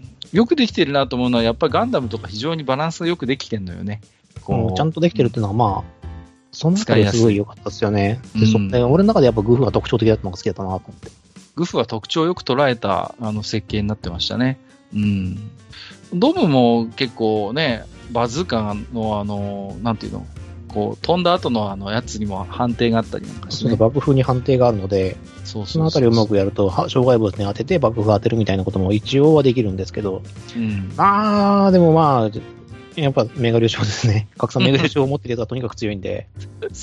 サイコガンダムなんですけど、あのー、SD で表現するので、サイコロになってるのよね、体がね。はい。だからサイコロガンダムですね。サイコロガンダムなんですよ。でも強いのよね、こいつが。至近距離であの、拡散メガ優勝を食らうともうごっそり減るもんね。うん、3発食らいますからね、あれ。うん。懐かしいですね。え、じゃあ、ぼちぼち、あの、うん、スーパーファミコンの世代に移りましょうか。来ました。スーファミ。スーファミ時代ですね。まあ、あの、この頃私自身ももう横山見せる三国志全巻、履修済みというか買って読んでたので。この頃はもう横山三国志がインストールされたと。横山インストールされてて、えっ、ー、と、私の自分で買った光栄作品の一番最初が、えっ、ー、と、スーパー三国志2ですね。名作。スーパー三国志2はよくできたゲームです、これは。うん。非常、あ、なんていうのかな。あの、バランスがいいのよね、スーパー三国志2ってこう、システムもそんなに複雑にはなってないし、うん、武将数もそんなにこう、やたらめったら多いってわけじゃないけど、ちゃんと主要なところは抑えていて、遊びやすい三国志だったと思いますよ。うん、いやそうなんですよ。まあ、これはですね、スーパー三国志は、えっ、ー、と、サントラも買ったし、武将ファイルも買って読んでましたね。ね誰でしたっけ？服部さんだっけ？サントラって。誰だったかな？ちょっとど忘れしちゃったな。でも曲もいいのよね。はい。とっても良くて。まあ、家系が若干強いっていうのがあるんですけど、まあ、それはね、はい、あの、三国志の伝統なんで。そうね。いいですね。最初、誰を選択しました？ちなみに覚えてます？最初はね、劉備でした。ああ。翌日読んでたんで。あ、そうでしょうね。うん、僕はひねくれてたんで、最初は大体トータクを選ぶんですね、どのシリーズでも。はいはい。うん、そうそう。で、グヘヘグヘヘ言いながらやるんですけど、うん、でも、スーパーサンゴ室2の劉備って結構きつくないですか？結構難しいですよね。あ、でも、えっ、ー、と、まあ、言葉は悪いですけど、リセマラすると結構楽なんですよ。最初の数年どう立ちむ、どうやりくりするかで、その後だいぶ変わってきますよね。あ、あの、このリセマラの内容なんですけど、あの、中精度が、あの、90近辺の奴らを、あの、劉備の、あの、大徳アタックで投与するっていう、引っこ抜くっていう技があって。なるほどね。そうか、そうか、そういうことね。はい、それでリセマラするんですけど、あの、対象が、えっ、ー、と、清涼の核。はいはいはいはい。あれはね、ね90、中性91ぐらいなんですよ。最初ね。最初。だからそこ引っこ抜けるんですよ。で、核抜けるとすごい楽になって、で、その次に対象になるのが、えっ、ー、とね、食のライドですね。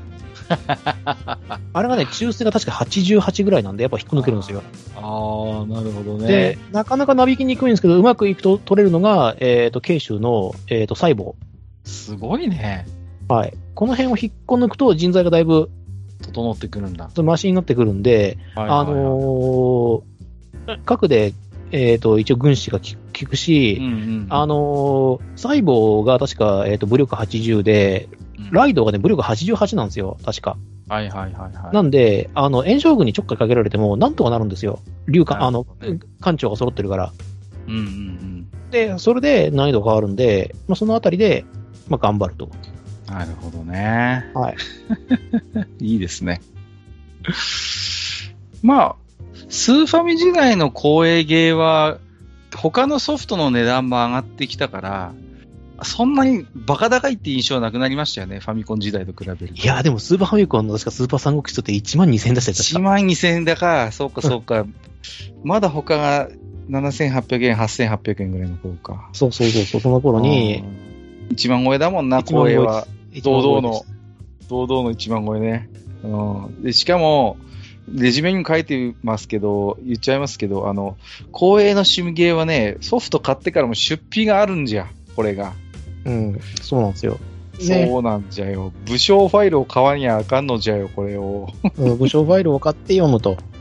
そうそうそうそう。もしくはね、その攻略本がね、各社から結構出てたんで、そのあたりを買うと、まあ、プレイしやすいみたいな。そうなのよね。でも、紙でデータを手元に持っておきたいっていうね、あの、コレクター心をくすぐられるのよね、この頃の光栄ゲーは。で、武将ファイルで、まあ、その人の列伝読んだりとか、まあ、あの、あの頃のスバハの口って、あの、列伝が載ってないんで、どの人物かわかんないんですよね。うんうん、そうそうそう。うん、そこをこうね、要は紙の本でフォローするってスタイル。武将風録もそうでしたよね。はい、あの、武将風録もそうです。武将ファイルに、そのなんかこう、主なあらま、なんていうの、なり、なんかこうね、その、列伝みたいなものが、簡単なものが載ってて、それでこう、なんとなくこう、知識を増やしていくって感じでしたよね。そうなんです。うん。ねで、まあ、実はなんですけれども、それまでに、あの、店長を食らう2っていうのはクリアしてたんですけど、あの RPG。まあ、傑作 RPG ですけど、はい、俺たちの中では。まあ、そうですね。はい。はい。ただですね、私、その頃には、あの、まだ、あの、三国志演技を読んでない、正式には読んで、まあ読んでたんですけど、読んでなかったんで、あの、三国志演技の聖史を知らなかったんですよね。天地を食らうから入ると、だいぶ、まあ、言い方悪いですけど、歪められますよね、こう。そうそう、歪められますね。面白いんですけどね、もちろんね。はい、はい、いやめちゃ、めちゃめちゃいいゲームなんですよ。音楽もいいし。そうそう。いや、よくあのね、本当に、あのゲームに落とし込んだなっていう感じはありますよね。そう、はちゃめ、はちゃめちゃなんだけども、まあ、面白い、面白いです。本当に店長から2は面白いので、ぜひね、いいですね。あの、やってない方はね、やっていていただくと、まあ、あの、劉備が天下取るっていう、そうね。ストーリー、ストーリーになってるんで。はいはいはいはい。ベルトスクロールのね、天地を食らうも名作ですよ。名作ですけどね。本当に、いや、石壁の戦いでしたっけ？あの、アーケード、ゲーセンであったやつはね。超運が強くてね。うん、関羽超飛を差し置いて僕は超運使ってましたね。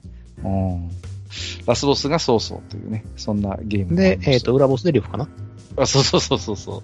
そうなんですよ。はい。ね、結構ね、セガサターンに移植されましてね、うん。なんか、今週まではサターンで遊んでたかなっていう印象がありますね。そうそう。まあ、あれはね、あのー、敵将操人打ち取ったりっていう声がですね、ゲーセン中に響き渡るっていうよくわからない現象がね、あの声だけね、やたら響くんですよね。やたらね、わかるわかるわかる。どこのゲーセンでもそうだったのが不思議です。うん、はいはいはいはい。すいません、脱線しちゃいました。脱線しちゃいましたけど、まあ、そんな感じでですね、まあ、とりあえずスーパー三国志2で、まあ、光栄デビューという形になるんですね、私自身は。なるほど。はい。で、まあ、そこからシミュレーションゲームに興味を持って、まあ、高額ながらですね、あの、信長の野望武将風雲録を買ったりとかですね、大航海時代などを買ったりですね、きっちりやり込んではその関連書籍を買って、あの、散財するっていう。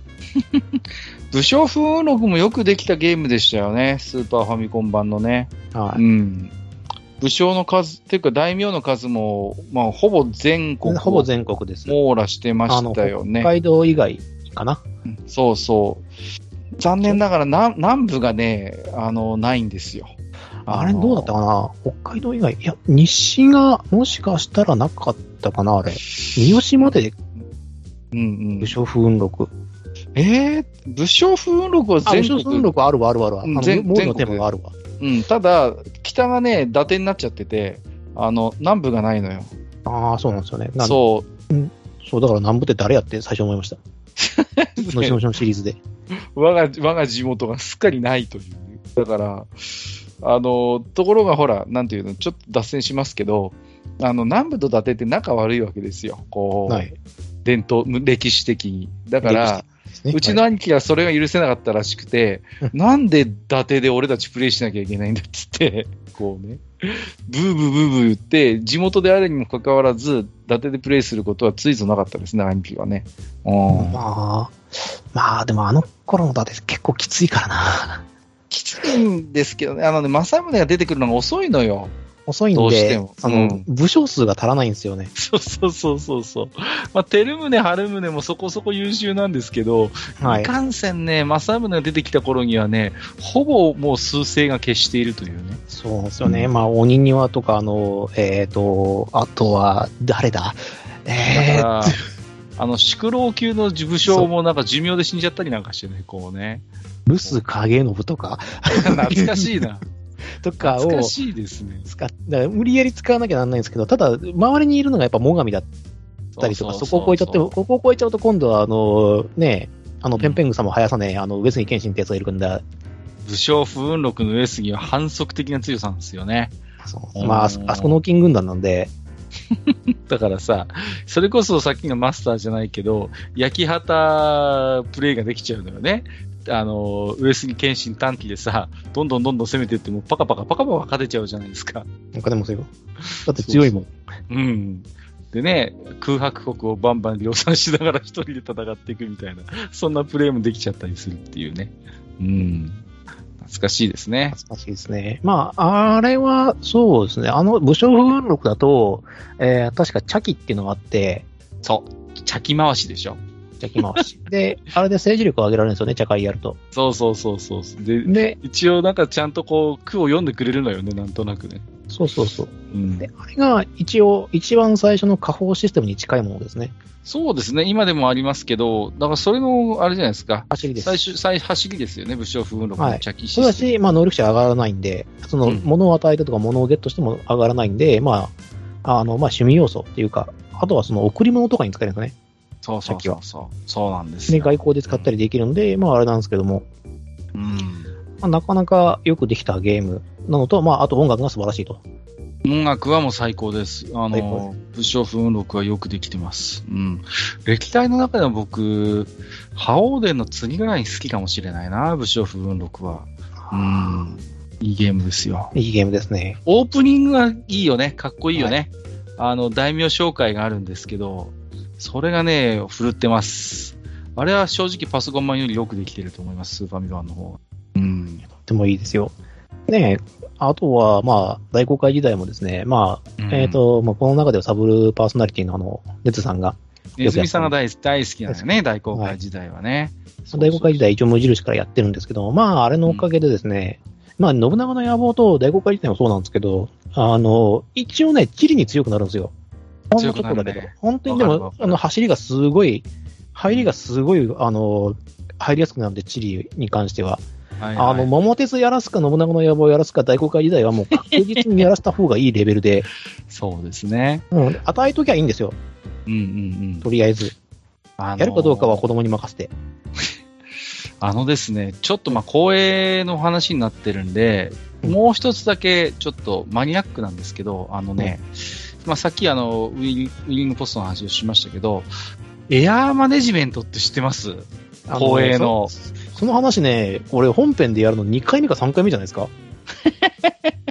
エアーマネジメント。航空会社のシミュレーションがあったのよね。ありますよ。エアーマネジメント、トップマネジメント。そうそうそうそう。2作あるんでございますよ。エアーマネジメント、大空にかけるっていうね。はい。あのー、ビジネスシミュレーションゲームっていうのを、僕は初めてこれでやりましたね。あの、航空会社を経営するっていうね。うん。はい。だから、あの、そういうビジネス系のシミュレーションゲームって、僕ね、これか A 列車ですね、多分最初に触れたのはね。うん。で最初は本当に、それこそこれも何していいか分かんないっていうね。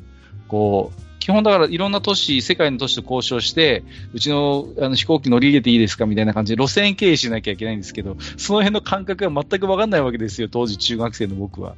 うん。で、な、なんだろうこれはみたいな感じで試行錯誤してやってたんですけど、それが結構面白くてね。うん。じゃあ、えっ、ー、と、ロシアお願いします。ロシアは、鬼門なのよ、ロシアは。ロシア方面お願いします。大変な、あのね、政治リスクがあるのよ、ロシアは。あのね、大変な、あのね、ソビエト連邦なのかな、当時、ちょうど、この、この、はい、ね、この頃だからね、そで、歴史のイベントで、ソビエト連邦が崩壊するんだかっていうイベントがあるのよ。リアルに。そうすると、もう路線、あの空港閉鎖になったりとかして、すげえ赤字になったりするのよ。こう、民主化だったかな？なんかソビエト連邦がね、政治クーデターが起きて民主化になったりなんかして混乱するのよ、国自体がね。そうするとね、ド赤字になるみたいな。そんなイベントもあった気がしますね。うん。懐かしい。いいですね。未だかつてあの、ペレストロイカのイベントをゲームに組み込んだゲームってこのぐらいしか僕は知りませんけどね。すみません、ちょっと脱線しましたけど、はい、トップマネジメント、エアマネジメントもぜひ加えていただきたいと思いまして。あ、わかりました。はい、ありがとうございます。で、えっ、ー、と、すみません、あの、G ネタで申し訳ないんですけど、あの、ちょうど入れるの忘れてたんで、あの、スーパーファミコンで1本追加したいんですけれども、はい。あの、スーパーロボット大戦ですね。あー、スパロボ。はい。スファミで出てます。はい、まあ、一番最初はゲームボーイですけども。第一作はゲームボーイだったんですよね。ゲームボーイです。ね。うん。スパロボシリーズはさ、こう、なんだろう。遊んでる人と遊ばない人は結構はっきり分かれるタイプのゲームでしたね、うちの方だとね。でも、やっぱ面白くて、今でもね、シリーズが出てる定番シリーズですからね。うん、はい。まあ、あの、理事的に言わせてもらうと、あの、昨日ですね、昨日発売したんで、30周年最新作が発売されてまして。はいはいはいはい、ね、本当に、気の長いシリーズです。あの、僕も、まあ、今は追いかけなくなりましたけど、この頃はやってましたね。ロボット大センターと G ジェネもももうちょっと時代は下りますけど。プレステになりますね、G ジェネだと。うんうんうん。遊びましたね。うん。はい。まあ、この頃はまだウィンキーソフト時代なんで、割とあの、難易度が極悪で。そうね。硬派でしたね。うん。あ、ところであの、ファミコン版の銀英伝には触れなくていいんですか？特に。ファミコン版の銀英伝には触れません。わかりました。はい。なぜかというとですね、やっぱりあの、私その頃銀英伝に触れてないからです。ああ、なるほどね。はい。あのー、あのゲームは、まあいいや、やめましょう、ちょっとね。はい。ここちょっと脱線しすぎちゃうんでやめましょう。あ、わかりました。戦術がないのよね、あのゲームは。戦略パートしかないっていう。はい、行きましょう、次。はい、行きましょう。まあ、スーパーファミコンでですね、あの、決して忘れてはいけないっていうあのタイトルがありまして、はい。はい。えっ、ー、と、まあ、ですね、シムシティ。やっぱり任天堂なんですね。それぞれのジャンルできちんと。うん。シムシティは、それ、まあ、も、まあもちろんパソゲーでは出てまして、でも正直、どうでしょう。あの頃のマイコン、パソコン持ってる人の中では割とメジャーなゲームだったと思いますが、やっぱ知る人ぞ知るだったと思うんですよ。うん。それをね、スーパーファミコンで出してくれて、しかもちゃんと任天堂らしい遊びやすさや遊び要素があってね。うん。これはいいゲームでしたよね。うん。これはね、割とね、あの、都市を作るっていうゲームが面白いわけねえって思って舐めてたっていう。ああ、そうね。あの、遊び方がわからないっていうことがやっぱあったと思いますよ。こういうゲームって。でもね、やってるのを見てるとね、どうしようもないんですよね。この箱庭を作るっていうのは楽しくて楽しくてしょうがないっていうね。この箱際ゲーの楽しさに、このスーファンビアンシムシティで目覚めたっていう人は多いでしょうね。めっちゃ多いと思います。うん。でパソコン版にない、こう、例えばプレゼント要素みたいなのがあって、こう、飽きさせない工夫もありますよね。こう、警察署いっぱい建てるとさ、強力な警察署とかくれるのよね、なんかね。そうそうそう、強力な消防署とか。そうそう、でーでーでーでーでーでーとかって急にね。そうそうあの、あのー、3つまでもらえるっていう。そうそう。で、誰でしたっけ？ドクターライトでしたっけ？なんかこう案、案内役のキャラクターまでちゃんと作ってね。そうそうそう。これ、楽しみながらやるんですって、途中までは順調に発展するんですけど、メガロポリスに行けないんじゃ、これが。もう。そう、マップによってはね、本当に厳しいんで、そうそうそうそう。島マップじゃなくて、ちゃんとした大陸マップじゃないと。何番かやりましたよね、定番がね、52番だか53番だかさ、なんかさ。それでやれるといいんですけども、まあでも、俺の時に最、そう、3、3番目かな、俺、メガロポリスとったのが。もう、すごいですね。え、3回目のプレイでメガロポリス行ったんですか？あ、違います、違います。3人目です。友達と、友達と一生懸命競っててああ、なるほどね。はいはいはい、で、俺が3、その中では3番目でしたね。あのさ、メトロポリス時代が長すぎてさ、もう覚えてますもん、BGM。でー、でー、でででででとかっていうさ、あのさ、メトロポリスの曲がもうずーっと流れるっていうね。まあ、しょうがないです。長い、時間長いですから。20万人でしたっけ ?20 で50ったかな。うん、じゃなかったかな、なんかね。あれ、ビレッジから始まって、ビレッジタウン、なんでしたっけ、シティ？なんだっけ、忘れた。キャピタルシティ。キャピタル、シティ、で、メトロポリス、メガロポリスかな。うん。うん、なんかね、そうそうそう。で、なんでしたっけ、プレ、なんかの、ボーナス特典というか要素で、マリオの顔をした海のないマップがある。あ、あります、あります、ありますよね。で、思いっきりここで立てまくってくださいって言うんですけど、水辺がないからかえってむずいっていうね、あの。そう、港建てられないんで。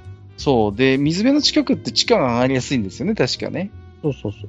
だから、あの、下手に、下手に、こう、なんていうかな、川がないよりむずいっていうね、こう、逆に。あと、あの、衝撃の、あれですよ、メルトダウンですよ。メルトダウンね。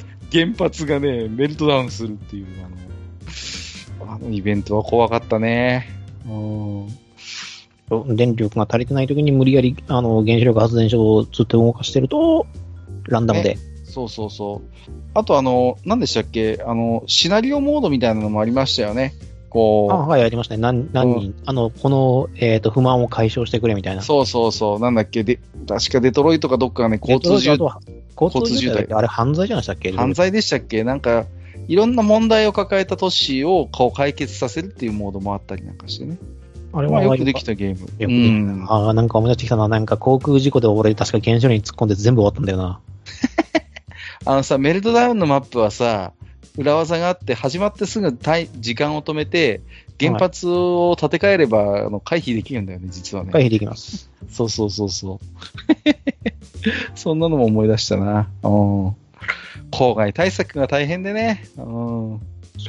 縦な、あの、工場を削って、公園を作りまくって、時間である程度浄化させないといけないっていう。うん、そうそう。あるいはね、こう、干渉地帯に商業地区なんかを作ってね、住宅にはいずれ郊外の影響が最小限になるようにしないといけない。まあそういった、あの、すげえ緻密緻密っていうか、ある程度計画性のある都市計画を立たないと、絶対にあのメガロポリスには到達できないんで。そうなのよね。うん。60万いくと、なんかマリオの銅像がなんかくれましたよね、なんかこう。あ、くれます、くれます。うん。あれがもう究極ね、60万までいったら、本当に。うん。最後はさ、大体こう税収ゼロとかにしてさ、こう、無理やりこう人口上げるっていう。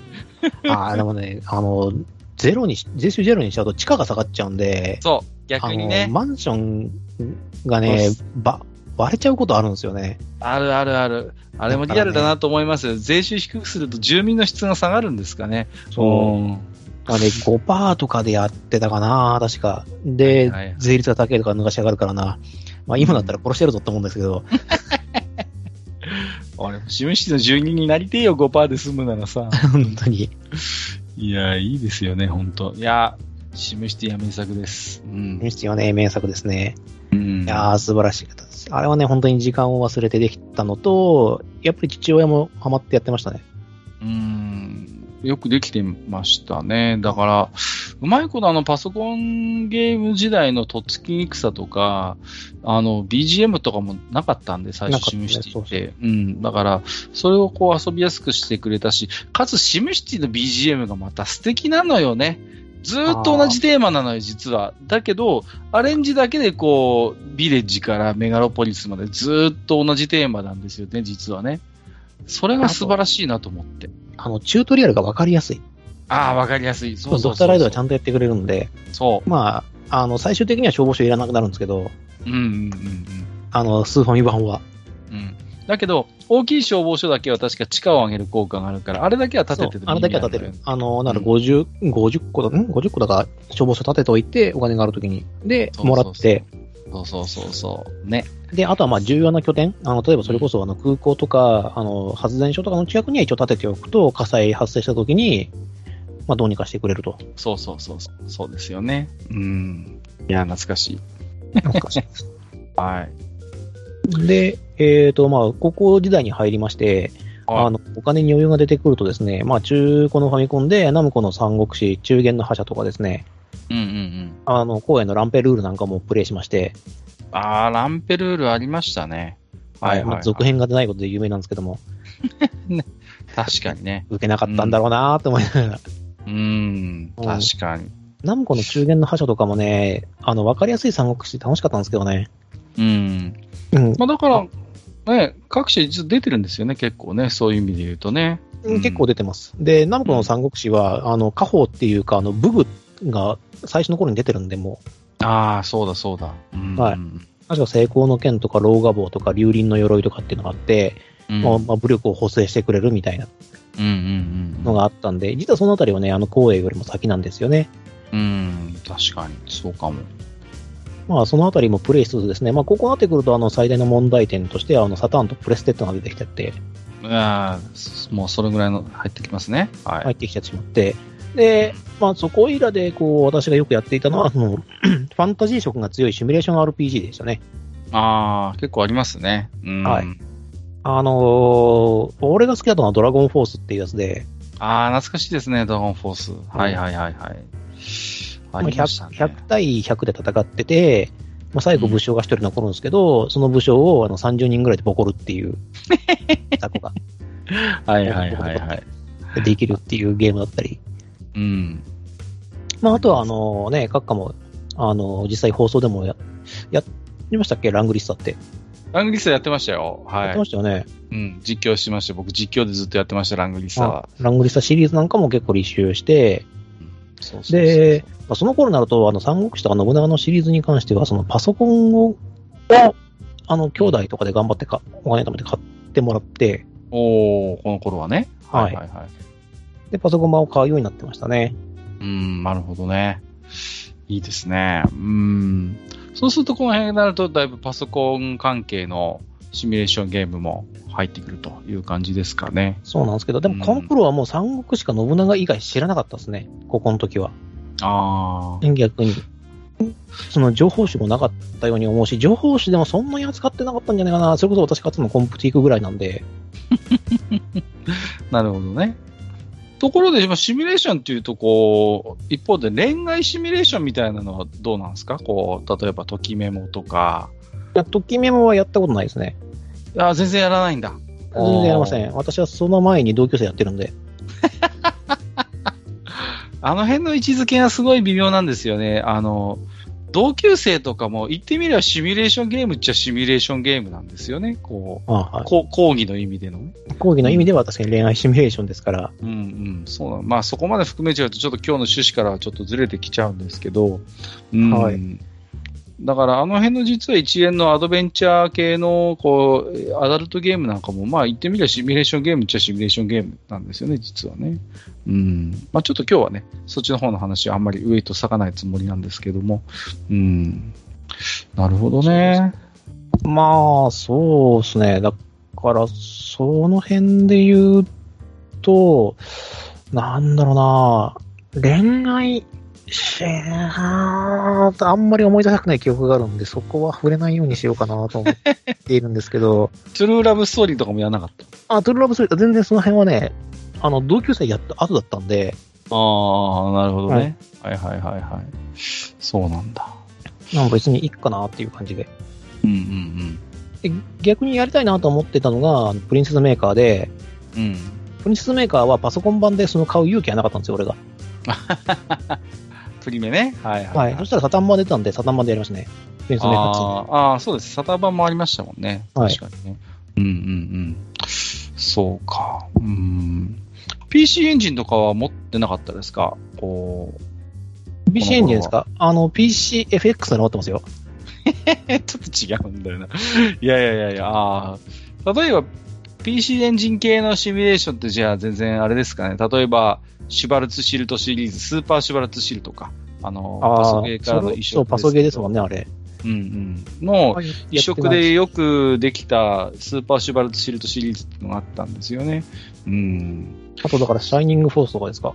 ああ、そうですね。シャイニングフォースとか。結構ね、PC エンジンはシミュレーションゲーム強かった印象がありますね。うん。だからあの辺は大体遊びましたね。うん。そうそうそう。結構ね、この頃パソゲーでも割とマニアックな、こう、シミゲーが、あの、シミュレーションゲームがありましてね。こう、これは、確か、プロジェクトエッグかなんかで僕もニコニコでやりましたけど、チューンドハートっていうね、ちょっとこう、乗り物に乗るお姉さんたちが戦うみたいなのに、こう。ああ。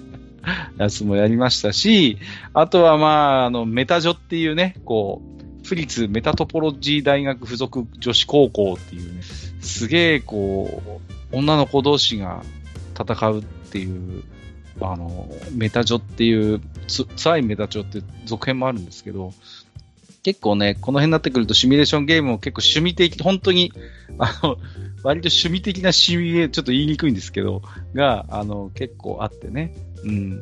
スーファミでちょっと一つ触れておきたいのは、ナージュリーブルっていう、あの、これも、なんだろう、女子生徒同士がバトルするシミュレーションゲームがあってね。そうそうそう。ああ、結構ありましたよね。うん、だこの頃だと結構、だからシミュレーションゲーム、だからファイアーエムブレム方式のシミュレーションゲームを大元のシステムに据えたようなシミゲーってめちゃくちゃいっぱい出てるんですよね、この頃になってくるとね。うん。結構だからそういう中でも異色作みたいなのはあるかなっていう感じですね。うん、はい。まあ、そうですね。私実はね、サターンかな？サターンだったな？サターンですよね、確か。サターンで、あの、一応恋愛シミュレーション一作ちゃんとやってまして。おなんだろう。えっ、ー、とですね、センチメンタルグラフィティっていう。あったな センチメンタルグラフィティ。はいはいはいはいはい、ありましたね。はい、あの、地獄のようなゲームなんですけども。そうね、まあ。はい、あの、地獄のようなゲームで、あの、会社の、確か開発の社長かもしくは広報かどうかわかんないんですけど、あの、センチメンタルグラフィティにに文句があるんだったら、あの、全クリしてからにしてくださいって言われたんで、全クリしたんで、思いっきり文句言いますけど、あんなクソゲー出すんじゃないよっていうね。まあ、評判はね、それなりに良かったはずなんですけどね。あまあ、あの、グラが良かったですからね。そうね。うんうん。だからさ、特集記事なんか見たらおっと思ったんですけどね。はい。うん。結果ね、とんでもない地雷ゲーだったので。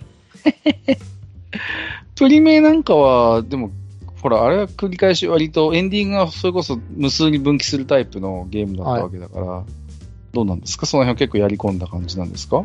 えっと、全エンディングと全エンディングは、あ、全イベントを見ました。さすが。はい、まあ、やりました。全部やりました。はいはいはいはいはい。やっぱそういう育成系は割とハマると、がっつりローラー作戦でやっちゃう感じなんですね。がっつりローラー作戦、まあ、好きなようにやって、こんなエンディングがあるとなったら、まあ見に行こうかって言って、ちゃんと調べてやったりとかして、やっているので、うん、まあ、この頃から、まあ、育成ゲームが好きっていうか、そもそもシミュレーション RPG に結構染まっちゃったんで、ファイアーエンブレムで。はいはいはい、はい、育成っていう部分にはすごい好きだったんですよね。その辺の結構、だから今でこそ当たり前のように育成要素ってまあありますけど、まあ割と初期のというか、硬派な趣味ゲーだと、育成要素が薄かったりないものもあるんですけど、日本の趣味ゲーだとそういう要素が排したゲームって本当にとんと見たくなりましたね。そうね。うん。そうだからあんまりその駒を使い捨てることができなくなっちゃって、逆にそのシミュレーション、本来のその本堂に行くようなそのシミュレーションが逆に苦手になっちゃったんですよね。うん。あれ、提督の決断ってさ、なんかそういう成長要素ってありましたっけ、はい、なんか言うないです。あれはないんだよね。ないです。そう。うんうんうんうん。そう。だからあれは本当に提督の能力値とその兵器の能力が基本的にあるだけで。あるだけなんですけど、ただ、あの、戦力の補充にすげえ時間かかるんで。うんうんうんうん。そうね。うん。だから、提督の決断シリーズがそういう意味で言うと、純然たる、こう、ウォーシミュレーションの、まあ、正当な、ある意味後継者的なポジションだったのに、全然続編が出なくなっちゃってね。はいはい。うん。プレステ2が最後ですか、まあね、そうですね。4が最後かな？うんうんうんうん。そうよね。プレステ2版の4が最後かな。そうですよね。だからあの実況でやってもらったあれが多分最後ですね。うん、そうそう。あれ以降は一切なくなりました。懐かしいですね。自堕落斎さんとね、あと壁さんという人を軍師に迎えてですね、私がニコニコでこれも実況してやってたんですよ。提督の決断を。ね。懐かしいですね。うん。なんだろうね。提督の決断の続編が出ないのはやっぱり、いろんな説がありますけど、なかなかやっぱ歴史的なそういう難しさもあるんですかね、ああいう扱ってるテーマがテーマだけに。テーマがテーマだけにって思う、でも別にねって思っちゃうんですけどね。うん、だって、今だってもう、急に現代の話になりますけど、もう普通にだってハーツ・オブ・ワイヤーみたいなゲームがあるわけじゃないですか、こう、はい、ね、パラドゲーの。うん、で、普通にこうね、大日本帝国みたいなのが、もうバリバリこう、ね、実名のあの指揮官の名前も出てきてや、プレイできるわけじゃないですか。はい、できますね。うん。まあもうそういう状況になってるわけだから、作れないことはないと思うんですけれどもね。あ作れないことないと思うんですけどね、俺、この間からその、ね、うん、YouTube のその、の CM 流れるじゃないですか、見てると。私、プレミアじゃないんで。はいはいはいはい。そうすると、あの、なんかね、すげえシミュレーションおすすめされるんですよ、CM で。それそういう動画を見て見まく 見まくってるからなんじゃないですか、やっぱり。なんですけど、あの、コミースレイヤーっていう台湾のゲームなんですけど。あるね、あるあるあるある。はい、俺も見たことある。中国に抑圧されてそうそうそうそう。お、これ大丈夫かって思って。そうそうそうそう。結構センシティブっぽいなんかこうテーマなのよ。これはって思いながら、香港、台湾、ベトナム、ウイグル、チベット、モンゴル、満州国？そうそうそうそう、満州が、ね、と中国。うん。っていう8カ国かな、確か。これよくゲームにしたなっていう。ありますよ、ね、ちょっと欲しいんだかって思いながら。いやいやいやいや。だからね、今やね、もうその辺のこう、なんか政治的というか、ある種環境的な理由みたいなって、あんまりこう見出せづらくなってるんですけど、やっぱ売れなかったのかな、提督の決断シリーズって、なんかこう、マーケティング的な理由もありそうな気がする。熱狂的に好きな人は好きじゃないですか、ああいう本当に現代戦記、戦士ものって。だけど、そうそうどうでしょうね。あの時期はね、あの、終戦50年ぐらいの、ちょうどそのぐらいの時期そうそう、いろいろとね、そういうなんかね、あって、だから、気が盛り上がってたっていうのもあるんですけど、うん、あまあ、今出せば売れると思いますよ。売れうん。だから、提督の決断の火を消してほしくないなっていう、個人的には思います。だから、いや、海外とか世界に目を向ければ、もう、ワールドウォー2のテーマにしてシミュレーゲーって、もういくらでもあるんですけど、国産でね、やっぱ歴史ある。で、その扱いやすい、そのなんだろうあ、あんまりそのガッチガチのシミュレーションじゃなくて、光栄テイストの分かりやすい、えっ、と、まあ、あの頃の回線ゲームっていうのは出してほしいなと思うんですよ。うん、まあ、大抵理不尽ですからね、まあ、空母決戦とか空母決戦とか 空母決戦とか。空母決戦の話ですね。まあまあまあまあ、空母決戦っていうゲームがちょっとね、私とジデラクサイさんの間でちょっとした因縁があるゲームなんです。はい、やってくださいよ。いやー、どこ行っちゃったかな、あのゲーム。ちゃんと返したでしょ？いやいや、いただいてます、大丈夫です。確かに来てるんですけど。うん、あだから、あのー、ある種の、その、やっぱり、ああいう現代戦記戦の、なんと、近現代をテーマにしてシミ、ウォーシミュレーションゲームって、今日何度も言ってますけど、ある種シミュレーションゲームの、こう、本流です。本流なのよね。本流も本流なんですよ。うん、と本流なんですよね。で、いや、だから極めればすげえ面白いし、まあ、ホイフォーとかちょっと複雑すぎてあれですけど、あの、もう。やれると面白いんでしょうけどね。あれもね、私自身、その、後で話そうと思ったんですけど、手が出せないんですよ。あのね、シビライゼーションより正直とっつきにくいと思うよ、俺は。いや、シビライゼーションはシビライゼーションでまだ分かりやすい部分があるんで。そうそうそう、そうなのよ、あれはさ。まだ。内時間あるんですもん。初期の。そう、うん。だけど、ホイ、あの、ハーツ・オブ・アイアンシリーズって基本全部同時進行でしょ？戦略も、内政も、戦術も、ね。あのね、あれだけやる、まあ、パラドックスっていう会社が作ってますけど、あそこの作るゲー、伏見ゲーはやばいよね、本当にね。もう、大変です。急に現代の話になっちゃったわ。まあでも、提督の決断シリーズぐらいのやつは出し、今出せば多分売れると思うんですよね。あの、ゲーマーの下地ができてるんで。うん、あの頃に比べるとね、はい、だから、はい、それこそ、ね、まあ、カンコレなんていうのもあったわけですけど、はい、そういう。だから、お互いのその駆逐艦とか軽巡とか従順とかっていう役割がもうみんな分かってるんで。そうなんだよね。うん、あの、そこからやんなきゃならなかったことに比べれば、全然敷居は低いんで。そうよね。今だったら、軽順って、従順駆逐って言われて、ああ、なん大体なんとなくああいう感じの船だよなって、なんとなくイメージできますけど、それこそ僕とジダラクサイさんとかで、ニコニコでやってた頃って、もうそこの説明が必要でもね、もう、え、駆逐艦って、え、ああ、ち、え、ん？何？でかいやつ、小さいやつ？みたいなさ、どれどれ？みたいなさ、そういうレベルだったんで、僕自身も正直あの頃は、もうカンコレなんかもまだ出る前でしたからね。まあ、役割分担がね、ちゃんとあってっていう話をしてて、まあ、そのあたりをね、あの、もう一人の軍師の壁さんっていう人と一生懸命こう、やってたんですいろいろと。壁さんが、こう、閣下にこう助言してるときに、俺が補助でこ、これはこういうことなんだよってことをコメントでババババッとこう、そうそうそうコメント補足したりしながらこうやってましたんで。ね。だから、まあ、あの頃にだから比べるとね、うん、だ提督の決断でなくてもいいんだけれども、その、やっぱり本当にそういう近現代戦、国産のシミゲーでやってみたいなっていう思いはすごいありますね。うん、あのまあ、やってほしいですね。あと、まあ、あれですね、提督の決断シリーズであるんですけど、あの、あの作戦会議っていうのがあって、まあ、午前会議かな、うん、あの、うん、がありまして、あの、陸軍、海軍、えー、外交部と、あの、内務省だったかな、と、はいはい、が、あの、意見を出し合って、あの、攻略目標を決めるっていう。あったね。フェイズ、はい、そういうフェーズがあるんですよ。はい。このね、陸軍と海軍が仲悪いんだ、これがもうさ。そう、な何がすごいかって、あの、まあ、基本的に帝統計算でみんな全員海軍でやるんですけど、はいはいはい、陸軍がね、話がわからねえ、おばかっちんばっかりでねって思ってシスあの、システム的に見てみたら、あの、お前は陸軍なんだぞ、マイナス30ってついてるんですよ。お前は海軍か、お前は海軍なんだぞってマイナス30ついてるんですよ。まあ、わかりやすく言うと、そういうもう海軍であること自体にハンディがあるっていう。そう、ハンディがある。だから、同じ攻略目標を選んでも、お前の意見は却下するって言なんでって思うんだけど。そう、陸軍としては賛成しかねるみたいなこと言うんだよね。お前、同じ目標選んどるやんけって思って。お前、譲歩しちゃってこれかと思って切れそうになるっていうね。いやいや、本当にいいゲームでした、提督の決断は。提督の決断はいいゲームですね。はい。一応ね、あの、連動とかもついてるんで、艦隊の連動とかもあるんで、うん、ね。うん、そのあたりもまあ、航空艇の連動とかもあって、まあ、そのあたりもね、いろいろとこう、やり込み要素があったりとかして、楽しいですけどね。ね楽しいですよね。うん、はい。何の話だったっけ？あ、サタンか。サタン。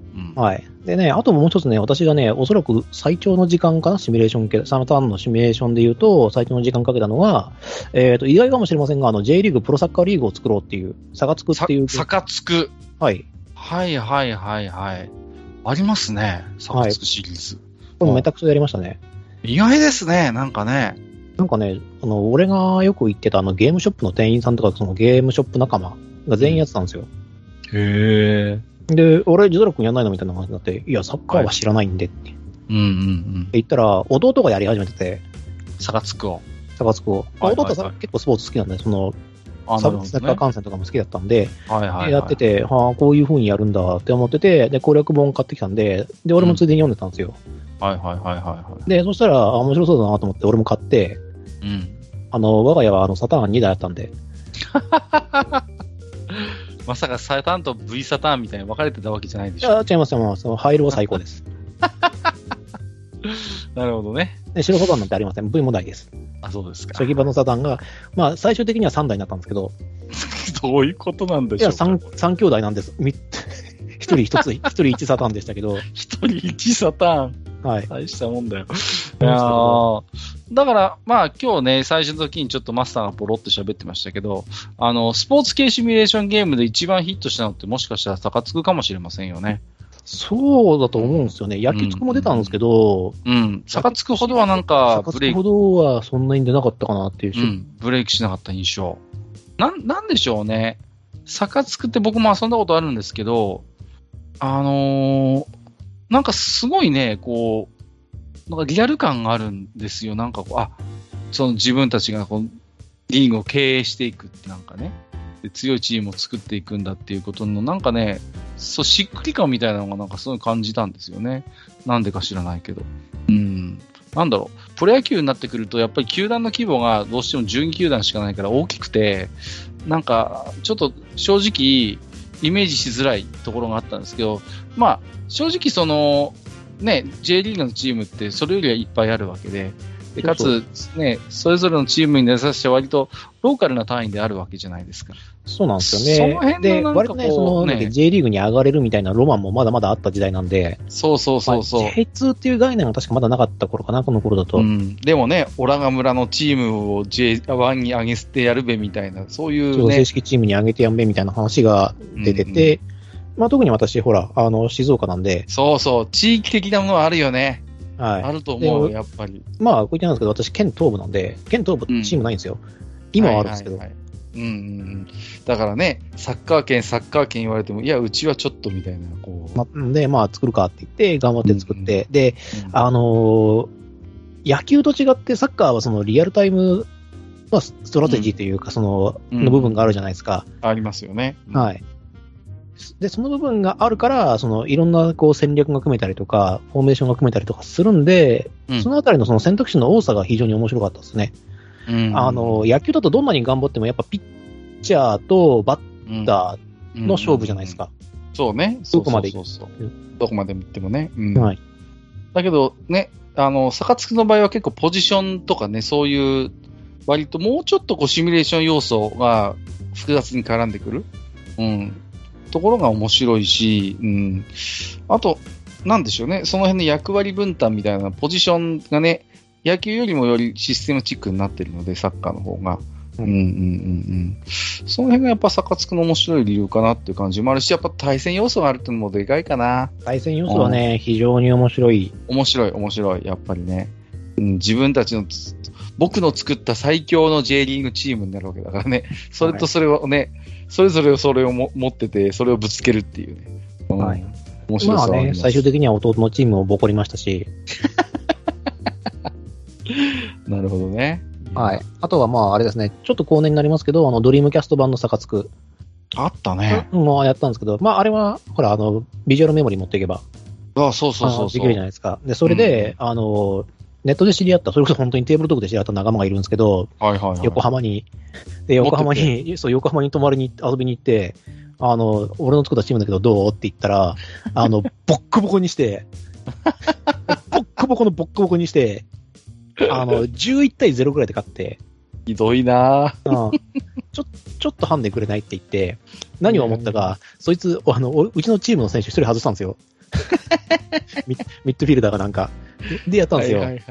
それでも、あの、10対0で勝って、ひどいな。もう一人抜いていいって言って、もう一人抜いて、将棋の飛車角落ちじゃないんだからさ。で、それでも6対0で勝って、いやで、もう一人抜かれたんですよ。すごいね。でも実は、その、坂作ってシステムがあって、あの、3人抜いちゃうと絶対こっち勝つんですよ。あ、そうなんですかシステム上。そう。なんで絶対勝てないんですけど、まあ、それでもまあそのぐらい強かったチームなんで、あの、そのデータ、あの、見事にコピーされましてですね、あの、その友達の会社でも流行ってたらしいんですよ。その頃確かちょうど、あの、ワールドカップの頃だったかな？はいはいはいはい。が近かった頃なんで、で、湧いててみんなでやってたらしいんですけど、あの、俺のデータを自分のデータで強って無双したらしいですね。ずるい、お前なと思って。はいはい。ワイのチームやないけって思ったんですけど、まあまあそこはそれ。うん。まあ、そんな思い出がありますね。なるほどね。いや、ちょっとね、意外な感じはしましたけれどもね。でも。まあ、だからやっぱ育成シミュレーション好きだったっていう話なんですよね。だから、あの、サカツクが面白いのは、育成シミの要素もあるし、こう、スポーツシミュレーションの要素もあるし、結局対戦もあるんですよね。うん、対戦もあるし、経営もあるじゃないですか。うん。だから結構、ね、そういうのバランスがよく取れてるのよね。ちゃんとこう、プロチームとして、まあ、稼がなきゃいけないじゃないですか。そうそう、稼がないと、うん、あの、選手を維持できない。維持できないから、うん。その辺の要素をうまいことこうね、取り入れてやってんなと思いますよね。おはい。で、あと、うん、対戦に関してはこっちの介在の余地がないってないですね。あ、そうそうそうそう。ね、もう、あとは、だって見守るしかないんだもんね。いざ対戦始ま始まったらね。そうそうそうそう、はい、それが結構新鮮っちゃ新鮮なんですよね。こう、実際のアクションゲームとかアクション対戦じゃないから、もうデータを読み出して対戦させたら、もうあとは信じて待つしかないっていうね。うん。その辺もちょっと面白い、新鮮で面白いかなと思いますよね。そこに何かね、下手にアクション要素とか入れちゃって、なんかこう、ね、あのやっちゃうと、なんか、それはそれでなんかゲームの魅力そうそう、また別のゲームになっちゃって、純シミュレーションとしてのあの価値が下がってしまうような気がするんで、まあ、これはこれで正解だったかなと思いますね。うん、そうですね。なるほどね。そうか。うん。そうなんですよ。で、実際にはその、まあ、ドリームキャストとかプレセ2とかでも、ほとんどそのシミュレーションっていうのは、やっぱシミュレーション RPG の方が多かったりとか、はいはい、はい、やっぱするんですよね。まあ、なんでかというと、パソコンの光栄作品は、そのパワープキットっていう存在があったんで、そうね。パワープキット、商法が。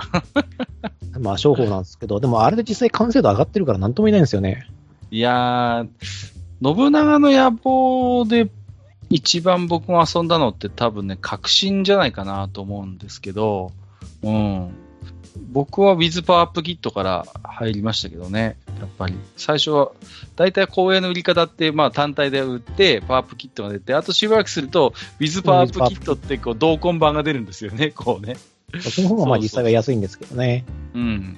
で、パワーアップキットだとオリジナル部署が作れたりとか、新しいね、おあの、新規のシナリオとかが入ってたりなんかしてね。うん。あの辺はちょっとまあ確かにコンシューマーにはない魅力もあるのかなと思いますよね。そうなんですよ。まあ一応部署作成とかでできるようになったんですけどね、もうサタンとか。の頃になってくると、はいはいはい、でもやっぱりパソコン版ほどその自由度が高いわけじゃなかったし、うん、うん、うんうんそうですよね。そこを考えてしまうと、まあ、オリジナルシナリオも確かありましたよ。サタン版とかの、オリジナルシナリオとかも、信長の野望だと。ああ、そうなんだ。はい。あの、味方ヶ原で武田信玄が勝ったシナリオみたいなのがありましたよ。イフがあるんでしょ？イフが。そう、イフシナリオがあって、うん、そのイフシナリオは確かそれはね、サタン本限定だったはずです。はいはい、はい、で、えっ、ー、と、さっさ成政とか、えっ、ー、と、誰かがもうたしんあの武田側に裏切ってるっていう、はいはい。っていうやつがあって、そこは非常に面白かったですね。信長の野望のこうシナリオって微妙に大河ドラマの影響とか受けますよね、なんかこう。あ、信長の野望はね、めちゃくちゃ大河ドラマの影響を受けますね。意識してますよね、めちゃくちゃ。おうだから、真田丸の時はやっぱそういうシナリオありましたもんね。あります、あります。ね、そういう売り方してますからね。うんうんうん。で、あの、もともと高い雪村の能力が上がったりとか、そうそうそうあと、あの、信行お兄ちゃんの能力が上がったりとか、顔を微妙に俳優に寄せてきたりするの、ね、寄せたりします。あ一番面白いのは、あの、今川義元の変歴ですよ、顔蔵の。あー、全然違うもんね。別人かと思うぐらい。本当に。はい。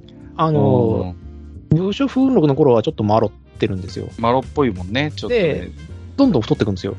ブクブクね、太ってきます。ブクブクってて、で、ある時にシュッとするんですよ。あの、再評価された瞬間とかに。そうそうそうそうそう。あの辺がすごいなんか面白いですよね、なんかね。で、また最近ちょっとね、公家寄りになって。ほんとキャラがブレますよね。ブレるんですよ。まあだからそのあたりもね、見てみると楽しかったりとか、あとは、あの、能力値の結構乱高下があったりして、そういうキャラいるんですよ。例えば武田勝頼とかなんですけど、勝頼最初の頃の武将奮力って割と能力高めなんですけど、うん、あの、だんだんだんだん下に下がってくるんですよ。だんだん凡人っぽくなってくる。武力90割っちゃう時があって、はいはいはいはい。で、えっ、ー、と、最近になってやっぱ90超えるように再評価されたりしてるんですよね。結構、だからその人物感とか、やっぱ評、その時のその時の世間の評価で結構能力値変わっていくのよね。それこそその大河の影響とかもありますけどね。うん。北条家も結構ね、三代目以降のね、能力値はね、乱高下しがちなんですよね。ボンクラになっちゃったりね。そう、宇治正くんとかが特にね、内安まではね、もう基本的には強いっていうふうになってるんですけど、内政お化けだからね、あの頃は、ね、内政、そう、内政お化けだし、まあ、いくつも強くてっていうのがあって、そうそうそうそうだよね。まあ、その辺面白いですよね。なんか、へ、あの、で、こう、遍歴を見ていくとね。そうそうそう。うん、まあ、そのあたりあるんで、なんか昔の武将ファイルとか見ると、やっぱ面白いんで、はいはい。買っておくといいと思うっていう、うん、まあ、過去の武将ファイル見ながらやったりとか、最初の頃、長宗我部とか結構しょっぱい能力だったんですけど、最近はかなり強くなってますからね。長宗我部はなんかいつの間にかすっかり人気キャラになっちゃって、こう、それこそね、無双シリーズとかにもね、いらっしゃい出ちゃって、ね、昔はまだね、三好の方が強かった記憶があるんだけどな。うん。三好もなんかこう、悪役になる、なったらなんかこうね、ちょっとこうまたそれっぽい顔つきになったりとかさ、ね、三好三人衆なんかもさ、評価が結構ブレるのよ、ね、三人衆はね、評価がブレがちですね。三好長吉、まあ、長慶さんは、基本的にやっぱ強いんですけど、うん、あとの二人がね。はね、結構微妙だったりとか、ね、あとは、あの、松松永久秀とかがどう評価されてるか、まあ大抵ギリワンなんですけど。ギリワンギリワンなんですけど。まあでも、どうですか？あの、ほら、前回の大河なんかでは結構株を上げたという話もあります、ね、あそうなんですよ。だから、お互いのその視点があるよって話で書いちゃうのであれば。うん、そうですよね。うん、まあ、そういうところもちょっとまあ面白い。まあもちろんね、人それぞれによってその辺はまちまちだから、まあ、例えばだから、武将のパラメータいじれる機能なんかがあればね、もう俺はこの能力納得いかんとか自分でポチポチいじれるんでね。そうそう。いじれたりとか、まあ、あとはあの、あれですね、武将データをそのネットに上げることも確かできるようになってるはずなので、最近の人だと。はいはい、最近はね、そうそうそうそう、はい、だからあの、誰でも知らないようなマイナー武将とかがね、こう。上がってきてね。そう。誰だよみたいなのはね。あの、ナス6人衆とか言って、誰だって貴様って、ね。でまたレズデン細かく書いてあるんですよ、その人。愛があるから。好きな人がいるんだね、本当に。ね、ただね、あの、すごいんですよ。やっぱりね、あの、評価辛いんですよ。ああ。名前が知られてないから。はいはいはいはい。どうしてもそうなっちゃいますよね。あの、信長の野望でも結構よくお遊びで、架空の武将とかを出したりしましたよね、真田重勇士とかさ。ああ、出ましたね。ね、三好政界入道とかいた時期もありますよね、はい、なんかね。ありました、ありました。あれがあると真田家強いんですよね。そうそうそうそう。でもあれは完全に講談の話ですからね。三好。真田重勇士なんかはね。そうそう、T とかサルトビタスケとかね。そうそうそうそうそうそうなんですよ。まあそういうお遊び要素もあって、だから、公営ってだから結構ガチガチのシミュレーションゲームメーカーっていうよりは結構遊び要素っていうか、そういうところもバランスよく入れてくれるところで、まあ、今やね、すっかりもう公営テクモになって、もう、なんかね、その辺さらにこう自由度が増してる感じですけど、うん、だからこう、なんですかね、こうガッチガチの本当にこう、ねえ、なん遊び要素の極力排した本当趣味ゲーみたいな感じだったら逆にここまで普及しなかったと思うし、うん、だから日本のそういうなんか、ああいう戦国もののやっぱりね、シミュレーションゲームだとやっぱ信長の野望の果たした影響は大きいのかなと思うんですよ。別にね、ホトトギス路線が悪いとは言いませんけども。うん。でも、ホトトギスはやっぱ信長の野望を食いやってからじゃないと。そうなんですよね。はい。ああいう路線のやつは。うん、とにかく難くすればいいっていうか、あの、まあ、さっき、この、さっき、あの、あの出しましたけど、あの、空母決戦っていう、あの、シミュレーションゲームがあるんですけど、うん、とにかく厳しいんですよ、判定が。シリーズでもこんなに厳しくねえぞっていうぐらいに厳しいんですよ。で、あの、シミュレーターとしては優秀っていうその評価をいただいてるんですけども、それはもうゲームじゃなくなってるんで、うん、そうなんですね。あくまでシミュレーションゲームなので、はい。楽しめる要素がないと、うんうんうん、やっぱり、ね、面白くないっていう。うん。だから、ある程度のこうゲーム的な派手な演出とか、やっぱり必要だしね。うん。そんなところですかね。はい、えー、なんだかんだでちょっとあの結構喋ってきましたけど、実はまだまだね、こんなゲーム、あんなゲーム語れるかなとは思うんですが、ちょっとね、一回、あのー、一区切りとさせていただきまして、えー、ちょっとね、あの、天満置き手紙をいただいてるんで、先にちょっと、えー、ご紹介していきたいと思いますけども、はいはい、えっと、しおしおさんからいただいてますけども、私の一番ハマったシミュレーションゲームはメガドライブのアドバンスト大戦略ドイツ電撃作戦です。兵器好きに目覚めさせてくれたゲームです。ということで。やっぱりね、大戦略シリーズはね、いますよ。うん。うん、それは好きな人いると思いますよ。間違いなく。うん。それで兵器好きに目覚める方がいるのはわかります。めちゃめちゃわかります。各いう私も、あの、アドバンスト大戦略はサターン版かな？確かやったんですけど、あんまりその、ピントは来なかったんですけど、あの、兵器ファイルは買ってみました。アドバンスト大戦略はメガドラで、あの、出ましたけど、結構ハードでね、それこそ、うん、難易度は高かったんですけれども、うーん、でもね、あの、夢が見られるのよね。あの、ドイツが、もう、ある意味主役っていうかね、これはね。うん。で、これこそ、それこそ歴史のイフを戦っていくんですよ。ドイツで第二次世界大戦勝っていく。数字国側で勝っていくっていうシナリオなんで、これは。うん、で、いろいろと分岐がありますからね。そうそうそうの作編とかやるんで、あの、第一次大戦とかにやろうとしてたあの、シェリーフェン作戦とかを採用したりとか、シェリーフェンプランか、をあのややろうとしたりとかもできますし、えっ、ー、と、ロンドン上陸作戦。ロンドンでイギリス上陸作戦も一応できるようになってるはずです。あれは確か。ただ、メガドラ版はどうでしょう？あの、メガドラの CPU の限界でしょうか？あの、思考時間がやたら長いっていうね、あの、まあ、それは、ほら、あの、出さなかったですけど、あの、魔人転生とかでも結構。そうですね。こう、コンシューマー系の趣味系の宿命でしょうか？こう、思考時間の長さみたいな。あの、後半になってユニット数が増えるたびに、こう、やっぱりね、時間かかってしまうっていうのはそうそうそう。うん。まあ、でもそれも含めて大戦略かなっていうところもあるんで、うん。まあね。まあねそのあたりね、ゆっくり考えながらやるっていうのも醍醐味だと思うんで。そう。だってガチャガチャポン戦略ってそれなりに長かったもんね。あの、考えてまーすってこう、カタカナで出てさ。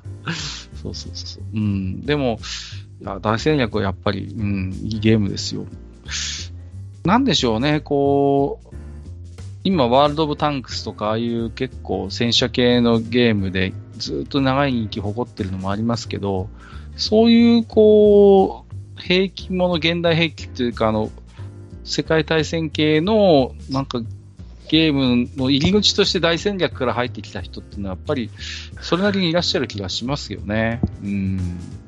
面白いし、ロマンもあるしね。うん。そうなんですよね。まあ、うん、そう。すごいね、ドイツ戦車がね、いいポジションにいるんで。そう、うん、主役だから、この、この、あの、ドイツ電撃作戦においてはね。うん。いいゲームなんですよ。であるし、あの、世界的に見ても、あの、割と主役なんですよね。やっぱあの当時の、そのメインストリームを走っていて、うん、そうそうそうそう。そうなのよね。ねうん、で、まあ何がいいかっていうと、たまにポンコツを出すっていうのが非常にいいんですよ。かわいそうにはちょっと可愛いってうん、そう、まあ、ポンコツ戦車も出すんだけども、まあ、それ以上にポンコツな、あの、イギリス戦車とか。ソビエトとかね。いや、でも、ソ連の戦車はね、あの、傑作戦車が出ちゃうんで、その後、そこから先がご、ね、ごつごつに強いんでね。なんか、それまでのポンコツボリが嘘嘘のように途中から名車が出るという。まあ、それはしょうがないですよ。あの、あの人があの大粛清とかやってるんで。ええー、ありがとうございます。まあ、ね、は塩塩さんはだから大戦略から入ったこと。えっ、ー、と、マノさんいただいております。私をオタクの沼に誘った、いざなったのは、聖戦の系譜ですかねってた。なぜか母が買ってきたソフトだったのですが、もうそこからハマりすぎて大変でした。シャイニングフォース3もかなりハマったいい思い出があります。群像劇が楽しいんすよ、シミュレーション RPG は、ということで。はい。聖戦の系譜もどうですか？めちゃめちゃ人気のある一作ですよね。ねはい、一作でしたね。やり込みましたね。やり込みましたよ。なんでしょうね、この辺ある種、なんか、ファイアーエンブレムシリーズ一つのこう頂点というか、黄金期がありますよね。うん、そうですね。まあ、これもなんかその育成シミュレーションなんですけど、父の代から始まってこの時代で終わるっていう。そうそうそうそう。世代交代っていうかがあるのよね。うん、まあ割と悲しいイベントがあってなんですけど。まあそうそうそうそう。でもそれがまたこう、あるってか、もう記憶に残るゲームですよね。その、衝撃もあって。で、いろんな国といろんな、まあ、あの、貴族の家があって、そこを複雑に絡み合う、こう、あの辺の、こう、まさに群像劇を、の、まあ、ああいうこう、西洋ファンタジー風のシミュレーション RPG の群像劇では、やっぱ聖戦の系譜ってなんかもっと王道というか大看板というか、うん、いいですよね。シナリオもよくできてるのよね。うん、まあ、あとはそうですね、あの、カップリングで楽しむこともできますし。そう。あれでちょっと目覚めた方もいらっしゃるんじゃないでしょうか、あの辺のカップリングで。うんうん。だから繰り返し遊びますよね、聖戦系譜の好きな方っていうのは。そうですね。うん、何度も何度もやるというね。うん。シャイニングフォース3もいいゲームですね。シャイニングフォースシリーズも、はい。名作だと思いますね、これは。うん。これはね、私自身が触ってないんでね、なんとも言えないんですよね。ああ、まあこれはね、どうしてもね、はいはいはい。きっかけがないとというか、まあハード的な話もありますからね。でもなんかね、うん、メガドライブではやっぱりこのシャイニーフォース、まあ一つ流れがありますからね。うん。ゲームボーイアドバンスかなんかでもね、出てましたけどね、シャイニングフォースはね。うん。で、それこそ、何ですか？メガドラミニにも入ったでしょ？確かやっぱりファンが多いから、シャイニングフォース。ああ、入ってたと思います。確か一作は入ってた記憶があるんで、うん、そうなんですよ。うん。いいゲームですよね。だから、あれ系のやっぱラングリッサーとかもそうですけど、あれ系のやっぱ流れってあるよなと思いますね。うん。いいかなと思います。はい、ありがとうございます。まあ今日はね、まあ、ちょっとシミュレーション、マンノさんもシミュレーション RPG ってことでおっしゃってますけど、あえてあの辺の作品は今日、あえてちょっと外しましたけれどもね、あの、伝説のなんとかとかね、あの辺はちょっと。まあ、あの辺はね、あの別で散々やってるのと、私はそのタクティスクスよりかはあの伝説の方をやり込んだ人間なので、はいはいはい。はい。まあね、そのあたりはまだ長くなるんで。はい、またね、これは機会を見てという感じでしょうかね。はい。えっ、ー、と、だいぶ駆け足にはなりましたけれども、どうですか？いいんですか？シビュレーションとか、ステラリスの話をしなくていいんですか？この辺は。シビュレーションの話をするとね、また長くなるんですよね。で、しかもね、私ね、4の前にね、あの、スーパーファミコン版プレイしてるんですよ、確か。ああ、そうなんだ。ああ、シビュレーション。はいはいはい、はい。で、なんか、わけのわからないままプレイしてて、なんかあの、えっ、ー、と、政治形態が全く整ってないのに、あの、核ミサイル持ててて、なんか周調性がなんかで、俺核ミサイルぶっ放してた記憶があるんで、なんだこのゲームって思いながら。恐ろしい話ね。モンテスマみたいなことやってますね。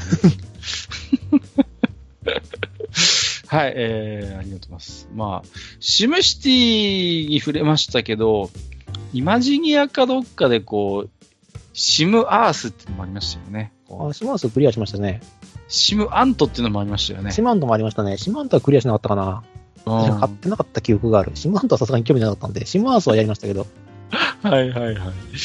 うん。ね、まあちょっとね、その辺のちょっと話も、もうちょっとまだまだいくらでも掘ればね、出てきそうなんですけれども、ちょっとね、いい時間今日なってまいりましたので、一旦区切りとさせていただきます。途中から気配が消えてましたけれども、マスター、えー、と、自堕落斎さんの、えー、シミュレーションゲームプレイ史ということでお話をしてきましたけれども、いかがでしたでしょうかね？いやー、興味深かったですね。なんだ。嘘つけ 絶対鼻くそほじってたろうって感じがしますけれどもね。うん、シミゲーはでも本当こうね、ハマる人はがっつりハマるけど、やんない人は全然ご縁がないジャンルかなっていう感じもするし、うん。まあ、でもね、うん、やっぱこの、このジャンルはこのジャンルでいろいろと面白いツボがあってね。あのー、ですね、あの、本当にあの、なんて言うんですか、戦術、うん、で、勝てるゲームだったらいいんだけど、あの、はいはい、いろいろシステムが複雑になってきて、それこそね、あの、うん、レベルを上げて物理で殴るとか、うん、あの、そういういろんなパラメータがあまりにたくさん入ってきちゃうと、自分なんかは、あ、もうごめんなさいってなっちゃうんですよね。いや、管理しきれなくなりますからね。うん。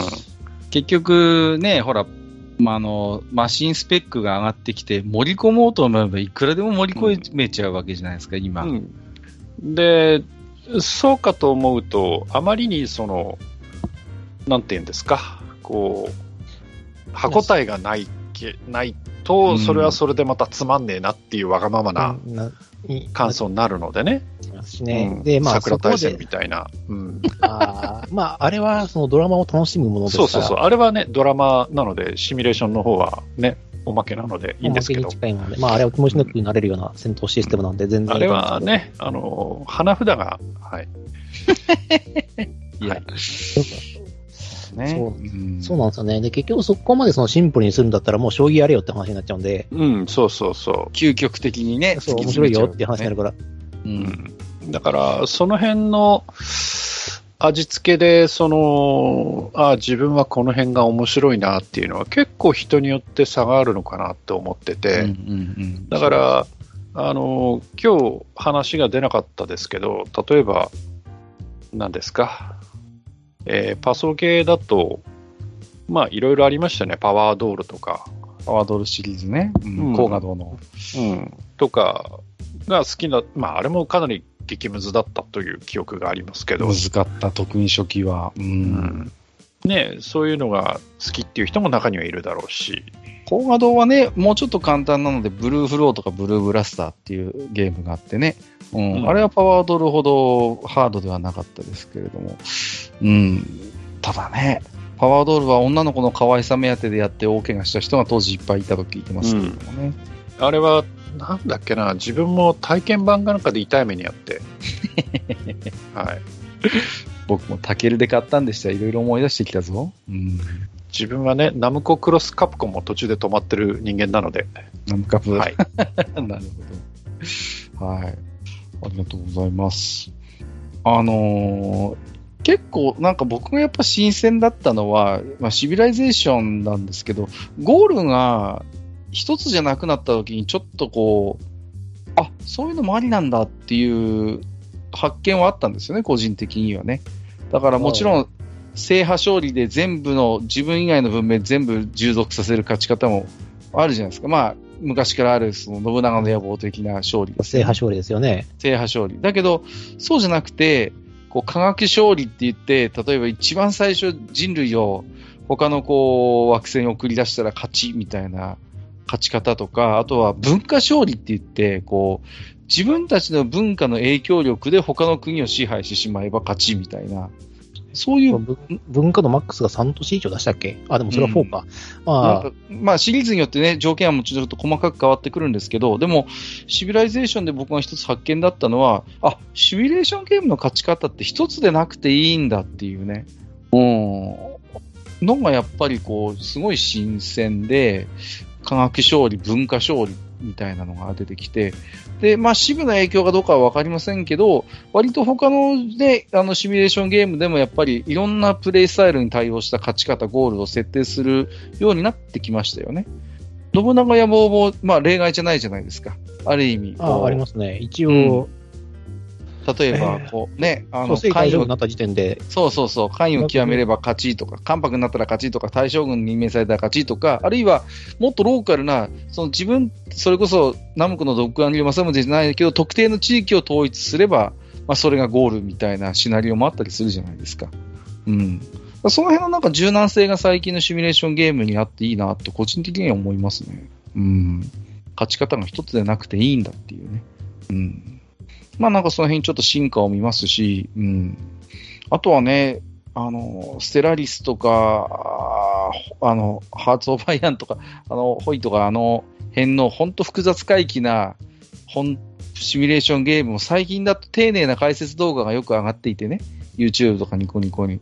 だからなんかそういうの見ながらこうやるっていうのも、なんか一つの最近のこれからなんかシミュレーションゲームの遊び方として根付いてくるのかなとは思うんですよね。うん、まあ、そうですね。ただ、まあ、あれはもう終わりないんで。そうね。うん。だから自分の設定したところまでやれれば、そう。いいんじゃないかなとは思いますけどね。ある意味、究極のゴールなんですよね。パラドックスの作ってるゲームっていうのは、自分が満足したら終わりみたいな感じじゃないですか。はっきり言って。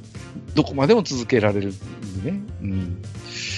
まあね、まあ、そんなこんなでちょっとね、今日はまあ、シミュレーションゲームというのを一つ一つ切り口にして、ジダラクサイさんの話を伺ったんですけど、あの僕は個人的に、あのー、割と最初の頃は、その戦国時代、戦国とか太平洋戦争ものに、最初詳しくないジダラクサイさんがいたっていうのは結構新鮮でしたね、個人的にはね。もうゴリゴリのそう、ゴリゴリのその辺の知識持ってるジダラクサイさんしか僕知らなかったんで、いや、しょうがないですよ。だって小学生低学年からしてたらおかしいでしょ。いやいやいやまあ逆にね。そうそうそうお前何もやねんって話になってしまうんで。いや、てっきり俺、小学生ぐらいの時代さんでしたから、あの、今やってる博士ちゃんみたいなのに出てくるような子供だったのかなっていう気もしてたんですけど。全然ですね。いやいやいや。でもまあね、逆にゲームを一つきっかけにし、いろいろ興味を持って、まあ、そういう武将ファイルとかもそうですけど、そういうね、なんか資料とかも買って楽しく読める、読んでるうちになんとなくこうね、身についてくるっていうのもすごい気持ちはわかりますし。はいはい。うん、まあ、いずれにしてもでもシミュレーションゲームっていうのは時間泥棒でね、こう、忙しくなってくるとなかなかどっぷりできないという悩ましい部分もあるんですけれどもね。まあ、そのあたりは、ある程度やっぱやっておいた方がいい部分がありますね、ガキンチョの時に。ああ、そうね。時間が、まあ、あった頃にね、どっぷりハマってっていう。そうそうそう。あの、時間がないからできないっていうのは、本当に、その、ゲームを断る理由としては最大の理由だと思ってるんで、俺。うん、確かに。うん。まあ、そういう意味で言うと、結構、ジダラクサイさんも割と幸せな時期にそういうシミュレーションゲームがコンピューターで遊べる頃とちょうどこう一緒に歩いてきたのかなって感じもありますね。あそうですね。割と私たちの生まれはかなり幸せな時期だと思いますよ。ファミコンと共に歩んで、うん、MMO も体験して、うんうんそれをシミュレーションゲームで徹夜するなんてのも普通にあったし、鉄のぶとかやったし。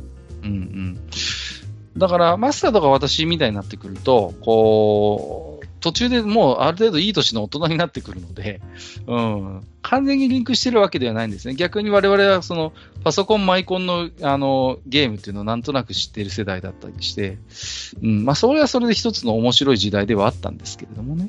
うん。まあ、さすが時代落差さんやっぱ語るとこの辺のコンシューマーメインになってくるんで、その辺はね、個人的にはすごい興味深くお話も聞きましたしね。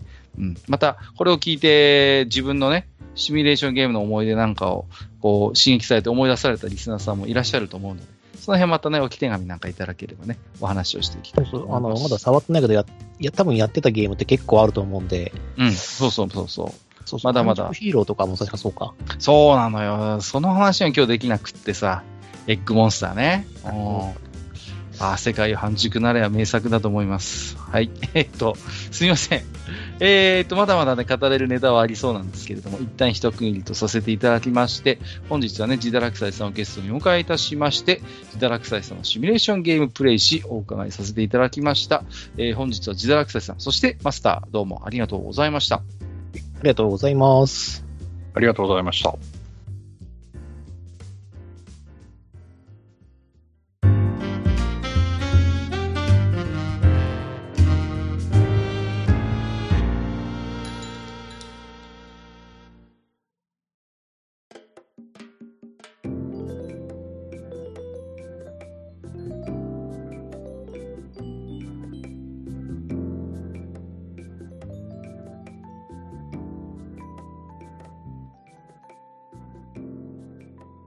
えー、それではね、本日も、愚者の宮殿宛てに置き手紙いただいておりますので、ご紹介をしていきましょう。えー、本日はね、えっ、ー、と、ツイッターリプライ、ハッシュタグ愚者の宮殿をつけていただいているつぶやきから、えー、抜粋にてご紹介をしていきます。えー、もちろんすべて拝読させていただいております。いつもありがとうございます。えー、桜さんいただいております。地下210回拝聴古い漫画かつ無料で読めるとなると、田中圭一先生のペンと箸なんでしょうか。最近というか定期的に読みたくなります。小成美里先生はドラマ化率かなり高いですね。そうそうそうなんです。あと、ジャンププラスは惜しげもなく無料率高くて不安になります。ということで、いただいております。ありがとうございます。えっ、ー、と、ね、ちょっと、たまたまと言いますか、田中圭一先生がちょっと最近、心配なんですよね、実はマスター。ね、入院されましたよね。そうですね。うん。あんまり大事ないといいなと個人的には思ってますけれどもね。うん。そうそう。えっ、ー、と、小成美里先生の、えっ、ー、と、私コーヒーいかがでしょうっていう漫画をね、紹介させていただきましたけど、この人の書く漫画ってね、高確率でドラマ化になるんですよね。うんうん。なんか、やっぱりちょっとね、そういうドラマ化させたくなるような、えー、シナリオを書くのが上手な先生かなという印象があります。うん。まあ僕は見てないんですけどね、ドラマはね、コーヒーいかがでしょうのドラマはね、漫画だけなんですけれども。はい。えー、マクマックさんいただいております。地下210回を拝聴。エルフを奴隷にする価値観って話はすごく興味深く聞いてしまった。指輪物語でエルフを知った自分がどちらかといえば全時代的なのかな？エルフといえばこの作品という年代でこの辺の価値観も変わるのかもなんて思ったりといただきました。ありがとうございます。これ前回ちょっとね、えっ、ー、と、半分脱線のような形でマスターとお話ししたんですけれどもね、なんかこう、エルフを奴隷にして、すぐにこう屈服というかうん、えー、してしまう、あれって何なんだろうねって話をした時の話だと思うんですけれども、うん、まあ、言ってみれば我々もマクマクさんと同様にね、指輪でエルフを知った存在ですから、うん、全く一緒ですよ、その辺の世代的にはね。うん。で、どうなんですかね。うん。奴隷といえばエルフみたいな、なんかすっかりテンプレになっちゃってるんですけど、最近は。うん。うん、ジダロクサイさんなんかその辺の現象はどう見てます？こう、エルフが奴隷化されて、すぐにご主人様は式式状態になるっていう、この、ちょろいん状態になるのが多いんですけれども。いや、ねえだろって思うんですけどね。ねやっぱ俺の中ではその、エルフは、その、プライドが高い生き物というか、うん、人とは違う生き物だと思っているので、うん、あの、いや、だから、そのエルフと人間の恋愛っていうのが儚くも美しくなるんじゃないですか。うん。そうですよ。そうですよ。それこそ、その、現象で言いますけど、アラゴロンとの、アラゴロンとの恋愛が、どれだけその、うん、ね、尊いものかっていうのがわかるじゃないですか。そう、そう。だって時間軸が違うんだもん。そうなんだよね。置いていくのよ、人間は。エルフの目線からすれば、本当に一日で終わってしまうような恋なのよ。そうなん、うん、そそういうことが分かってるから、俺は、なんかそこでちょろくなるのは、なんか、違うかなって俺は思っちゃいますけどね。だから、その、なんですかね、まあ結局、ロードスのパンとディードリックの関係も、基本的にはその指輪の系譜に連なるものじゃないですか。はい、ね。はい。うん。やっぱり、あれだって、ディードリットは特にハイエルフだから、エルフの中でもおそらく特に長命な種族ですよね、確かに。死なないですからね。死なないんですよね、はい。あの、そう、廊下では死なないです。うんうん。だから、それでもパーンと行動を共にすることを決断したってところに、やっぱりアラゴルンと同じ、こう、覚悟を見るわけですよね、こう。うん。だからこその尊さなんですけども、そういうのは、まあ、どうでしょうっていうね、話で、こう、最近はいとも簡単にエルフの村は焼かれ、多くに領辱され、人間の奴隷に落ちてしまうというね。そして簡単に陥落してしまうというのそうなんね、あのうちらからすると、あのエルフの森を焼くって結構な難事ですからね、どんだけ難易度高いことやってんだよっていう。いやいや、本当にね、あの普通は返り討ちだよね。うん。お前よっていう、いや、とんでもない防御力ですよ。うん、だから、なん、なんでしょうね、その、もう、エルフという名前とエルフ的な格好をしたエルフとは別の何かって考えるしかないのかしら。あもうエロフも言ってくればいいんですか、エロフ、エロフ。エロフ、エロフ、エロフ的な人間に都合のいい、えー、なんか生命体ですよ。だからね、以前ちょっとマスターとも喋りましたけど、想像のフリーゲンを読んでて、いいなと思うのは、うん、その辺のこう、エルフの神秘性とか長命みたいな部分がちゃんと残ってる構造になってるんですよ。うん、ちゃんとね。で、一緒にかつて冒険を共にした勇者とか、神官がどんどん老いて死んでいくのを見届けるわけですよね。若い姿のままのエルフがね。だってそういうもんじゃないですか。そうそう、そういうもんなんです。うん、時間軸が違うんだもん。うん、うん、そうそうそうそう。ね。で、だから、あの、早々のフリーでも、まあ、漫画だから、ある程度こうコミカルに描く部分もあるし、あの、完全にじゃあ指輪のあのヘルフかって言われたらもちろん違うんだけど、だけどやっぱり長命を誇るエルフがゆえの悲しみ、寂しさみたいなものを、ちゃんとあの話はベースとして敷いてるから、僕やマスターも読んでて、ああ、いいなって思う部分って、やっぱそういうところに共鳴してるからだと思うんですよ。うん。どこまで行っても、どこかこう、エルフの超然とした、こう、雰囲気が残っているっていうの？うん。そやっぱそれが、やっぱあの漫画を受けてるんじゃないかなと思いますよ。うん。次。ああ、どうぞどうぞ。はい、いや、あの、それで言うんだったら、俺まだあれの方が好きなんですよね。あの、石族レビュアーズとかの方が全然好きなんですよね。ああ、あれ、あそこまで割り切ってると逆にね。うん、うん、あだし、あの、石族レビュアーズも、あの、すげえ年齢のことに関して言ってるんですよ。そうそうそうそうそうそう。そのあたりが結構好きで、だからそこはもうなんか好みかなと思ってて、あそこまで、ね、人間として見れば全然、え、あの、ね、80歳のエルフいけますよみたいな感じだけど、同族のエルフからすると、うわ、クソババアじゃねえかっていう、っていうあ反応とかは結構新鮮で面白かったですね。あれはだからある種の設定を守りつつ、その、なんていうの、それを逆に開逆的にこう、ちょっと楽しむみたいな感じになそう、そう、そう、あ、あの、の中で一番受け入れやすいっていうか、普通に受け入れてるのは一族レビュアーですね、中では。うん、なるほどね。はい。ファンタジー RPG クイズに大いに影響を受けたと言われるあの作品ですが。はい。えー、しおしおさん。最近読んだ漫画は異世界美少女受肉おじさんとです。幼馴染のおっさん二人が異世界に飛ばされて、片方が美少女化してイチャイチャする漫画ですっていうことで。いやーね、これ、ちょろ、ちょろっと読んでみたんですけど、うん、ね、本当に。なんでしょうね、この、おじさん的価値観を共有できる、まあ中身はおじさんだから当然なんですけど、美少女っていう存在って結構いますよね。こう、おじさん的感性の、だから中身がどうっていうのは別として、本当に正真正銘の美少女なんだけど結構おっさんみたいな感性持ってるみたいな。うんこう、ちょっと感覚は違いますけど、一昔前だと親父ギャルっていう言葉があってなんかして、なんかその辺のなんかこう、一つ、くすぐりがあるなと個人的には睨んでるんですよね、この辺に。おじさん的価値観を持っている、あるいは理解できる美少女みたいなアイコンにね。うん、その一つの仕掛けとして多分、異世界美少女受肉おじさんともあるのかなと思うんですよね。うん。まあ、ギャップの面白さももちろんあるんですけど、もう一つはなんかね、需要の安心感なんですよね。一つあるのは、その、受け入れてもらえるっていう。そう。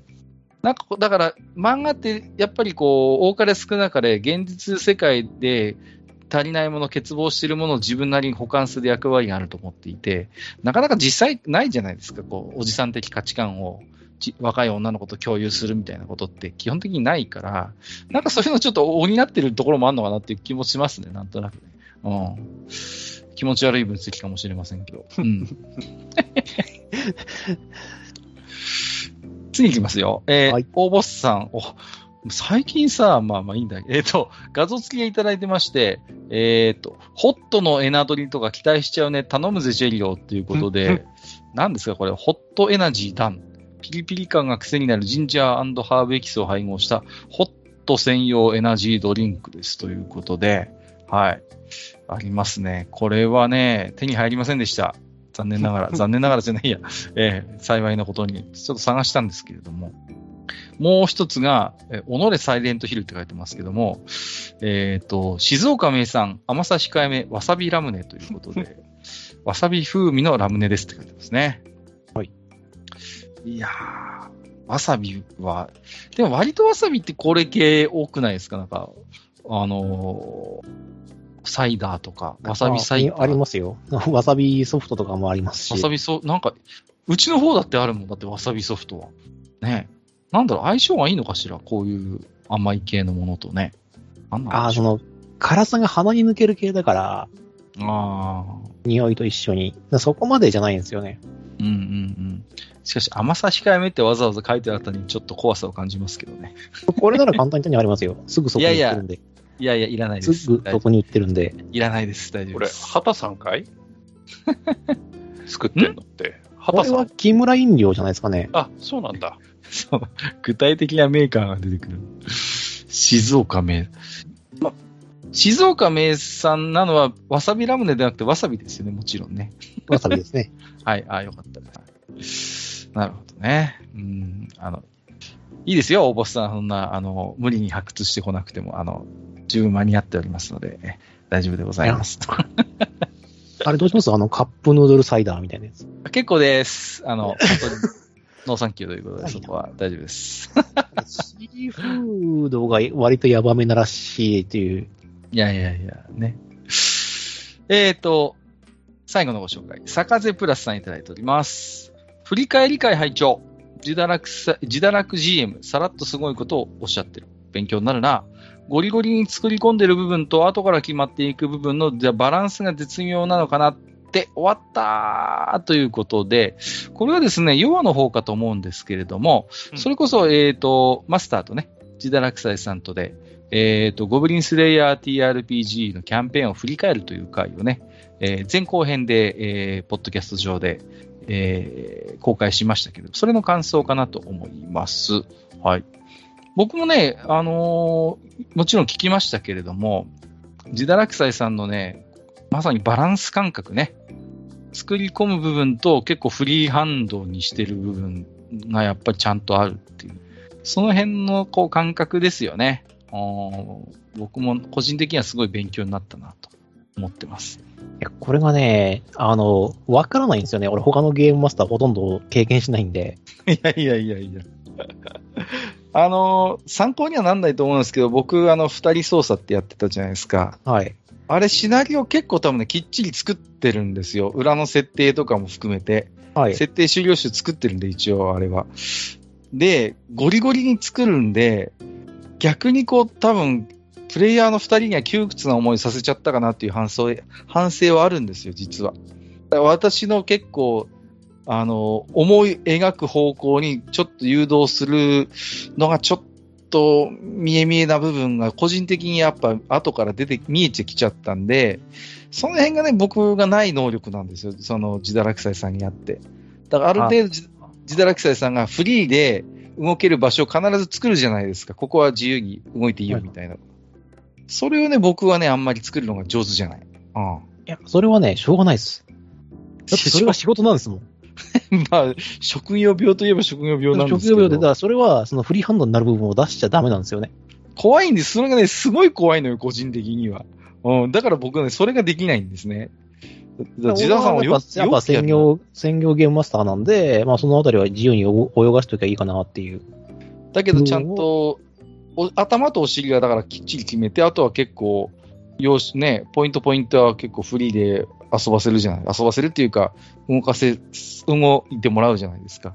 はいはい。あれがね、僕はね、よくできんだと思いましたよ、聞いてて。慣れですよ、慣れ。そんなもん慣れです。で、しかも、あの、こっちの方が面白いなと思ったら、あの、自分で舵切ることに躊躇しないんで。ギュインって切りますよね。うん、切りますよ。よしって。あ、こっちだと思ったら、もうこっちに行こうと思って。それが、ね、あともう、サイの目とかもあるじゃないですか。サイの目で、あ、こいつシリアスにならないなと思ったらもう逆テイストにしちゃいます。はいはいはいはい。基本だからでも、オープンダイスでやってるから鍛えられるのかなって個人的に思いました、聞いてて。その、全部スクリーンの裏で振るような判定してたら、正直成功してても失敗してても自分の思い通りにできる要素って。できちゃうんで。あるじゃないですか。だからそこはやっぱオープンダイズでやることによって、その公平性が担保できるっていうのと、うん、あの、いざっていう時に、どんどっちに転んでも美味しくできるようにはしておきますね。うんうん、うん、それこそあれですよ。あの、えー、と、ツインヘッドビーチシャークの時みたいに、はい、なぜだっていう、おかしいなっていうふうな、あれはあれで面白かったと思ってるんで、うんうん、だからそれはサイコロがあの面白くしてくれたんだって思うようにして、頑張ってみたりとか。だから、俺が気をつけるのは、もう、とにかくサイコロで、えっ、ー、と、プレイヤーを殺さないようにするっていう。うんうん、本当に不幸が重なったらしょうがないっていう、そのレベルじゃない限りは、はいはい、あの死を許容できないので、そうね、うん、はい。そこだけは気をつけるようにしてますけど。いや、やっぱりね、普段からそうやってオープンで振って、自分に言い訳できない環境で GM をされてるから、やっぱね、それは慣れっておっしゃいますけど、やっぱ鍛えられてると僕は思いますよ、それはね。ジダラクさん自身がね。うん。それはやっぱ能力ですよ。GM としての。僕はね、それはちょっと自信がないので、うん。やってみたいなとは思うんですけどもね。ちょっとだから、あ、二人操作になるかわかりませんけど、またもしね、愚者球場で私 GM する機会があるならばね、ちょっと自堕落イズムをね、あの、ちょっと継承したいなと。弱くなりますよ、そんなことやってると。一番最初のシナリオ、めちゃくちゃ弱くなりますよ、ゲームマスター力。ぐずぐずになるだろうね。ぐずぐずになると思いますよ。ちょっと、岩さんにね、ちょっとお伝えしておきたいんですけど、やっぱ GM ってそれぞれ GM 感みたいなのがだんだん出てくるんですよ、プレイを重ねていると。なんとなく。そうでしょうよ。で、うん、自分のの、自分なりのノウハウってみんな GM を一定程度経験してる人は持ってて、それをね、こう、崩すのってものすごく勇気がいることなんですよ。こう。で、ジダさんはその辺がすごい、こう、バランスが取れてるんで、個人的にはね、羨ましいんですけど、だからね、やっぱ正直に言うと僕は真似できないなと思ってましたね。うん。そうですかね。まあ、このあたりがね、すげえ難しいところで、あのー、学科なんかは、その本職のそのシナリオライターをちゃんとやってらっしゃるじゃないですか。うん。っていうことは、ちゃんと師匠がいて、その教え方ってあるんですよ。うん、あると思うんですよ。まあ、僕も信用時代があったんで、僕には。はい。だからちゃんとそのシナリオの作り方っていうのがあると思うんですけど、こう世に転がっている、その、何、一に付してるゲームマスターたちは、全部独学なんですよ。基本ね、本当に。はい。なんで、スタイルが全然違うんで。だからね、別にゲームマスターの教本があるわけでもないしね。ないです、ないです、ないです、ないです。あったら欲しいぐらいですよ。これ読ませてくださいっていう。だからね、みんなそれぞれ過去のプレイングとか、をね、こう、経験を頼りに、こう、スタイルを一から作り上げていくのが基本的なスタイルなんですよね。そうそう。で、うん、まあ本当に基本的なことはなんかゲーム、あのね、ルールに書いてあったりとか、それこそあのゲームマスターになるための100の方法みたいな、確かクロちゃんのやつがありましたよね。ありました。黒田さんの本が。そう。あれの、できる部分だけ抜粋してやるとか。うん、そうね。あれを全部やるっていうのは無理なんで。うん。そうそうそうそうなんですよね。で、もし、その仮になんですけど、私が二人操作のゲームマスターやった場合は、うん、あの、西君のセリフを吐かせる場面を全部、うん、あの、シャアとかクワトロとかの名言とかに置き換えられるように、えっと、設定します。いやいやいや。まあ、そういうことになりますよね。はい、そういうふうに言いたいように、そういうシチュエーションを用意して、えっ、ー、と、それで、えっ、ー、と、言えなかったら、あとで、あ、ここではこう言うなかったのみたいなこと言って、うわやられたわ、みたいなことを、その後日談で言えるような形。っていうのを作ってネタにして、その後日談用のネタとしても取れるんで、まあね、で、でもしかしそうしたら、その、えっ、ー、と、コスプレのシャアとか、コスプレのクワトロじゃなくて、西君のセリフが出るかもしれないんで、そういう状況を、あ、島君か。うん、そう、島君だ。どうもシャアのあれがまって島君で、島君の、その、あの、島君のキャラクターとして出るセリフがあるかもしれないから、そういう追い込み方をします。俺は。そのキャラクターを浮かせるために。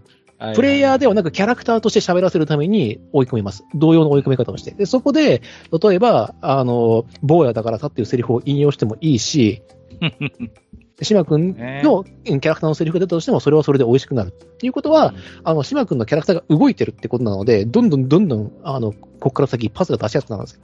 そうね。うん、はい。あのー、二人操作はやっぱり探偵と助手の関係性を遊ぶ TRPG なので、はい。だからそこら辺のね、あの、キャラクターをより色濃く浮き立たせる演出っていうのはすごいハマると思うんですよね。はい。まあ、私や、もしやるんだったらめちゃめちゃ追い込みますね、うん、両方とも。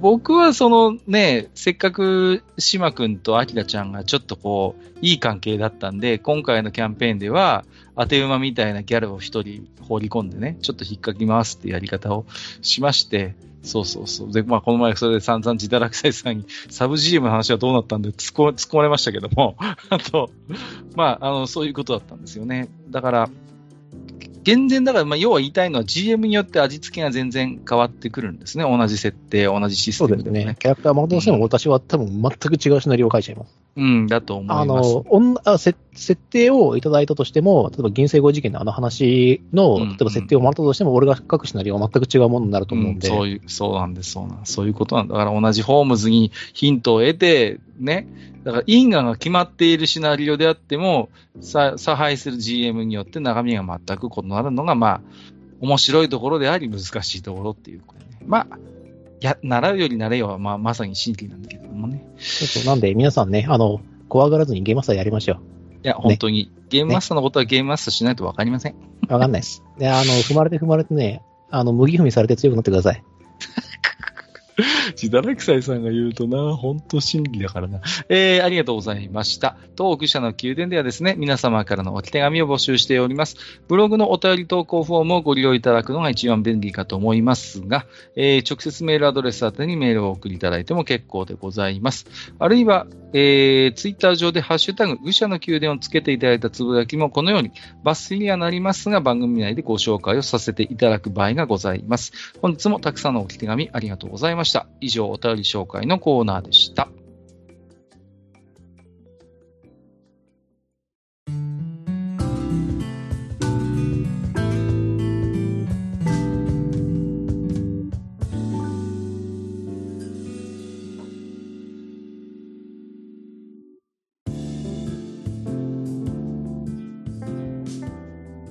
はい。えー、本日は、自堕落斎さんに、噛んでるな。自堕落斎さんに、えー、来ていただきまして、シミュレーションゲームのね、思い出を語っていただきました。はい。えー、私的には、うん、一番最古のシミュレーションの、えー、記憶というと、おそらくは MZ でやった、えー、スタートレックだと思います。ということで、今回はこの辺で。はい。ありがとうございます。今日はね、自堕落斎さんに本編でご出演をいただきましてですね、はい、えっ、ー、と、いろいろと語っていただいたわけなんですけれども、まあ、ちょっとね、せっかくなんで、えー、ちょっと本編で語り足りなかった部分があればということで、お伺いしておきたいんですけれども、いかがでしょうかね。そうですね。だから、あのー、さっきドリームキャストでね、サクサクやりましたよって話をしたと思うんですけど、うんうん、あの、プレステザタン以降のシミュレーションって、今週末ほとんどやった記憶がないんですよね。はいはいはいはい。まあ、なんでかなっていうふうに。うんうんうん。あの、なんとなくね、ちょっとさっき実はその楽屋でね、あの、本編の裏で話してたんですけど、確かにこう、サターンプレスになって描写が例えばポリゴンとかになってきて、リアルになってくると、ある種のコンシューマーゲームのシミュレーションゲームらしさってなんかなくなってきてるような気はしたんですよ。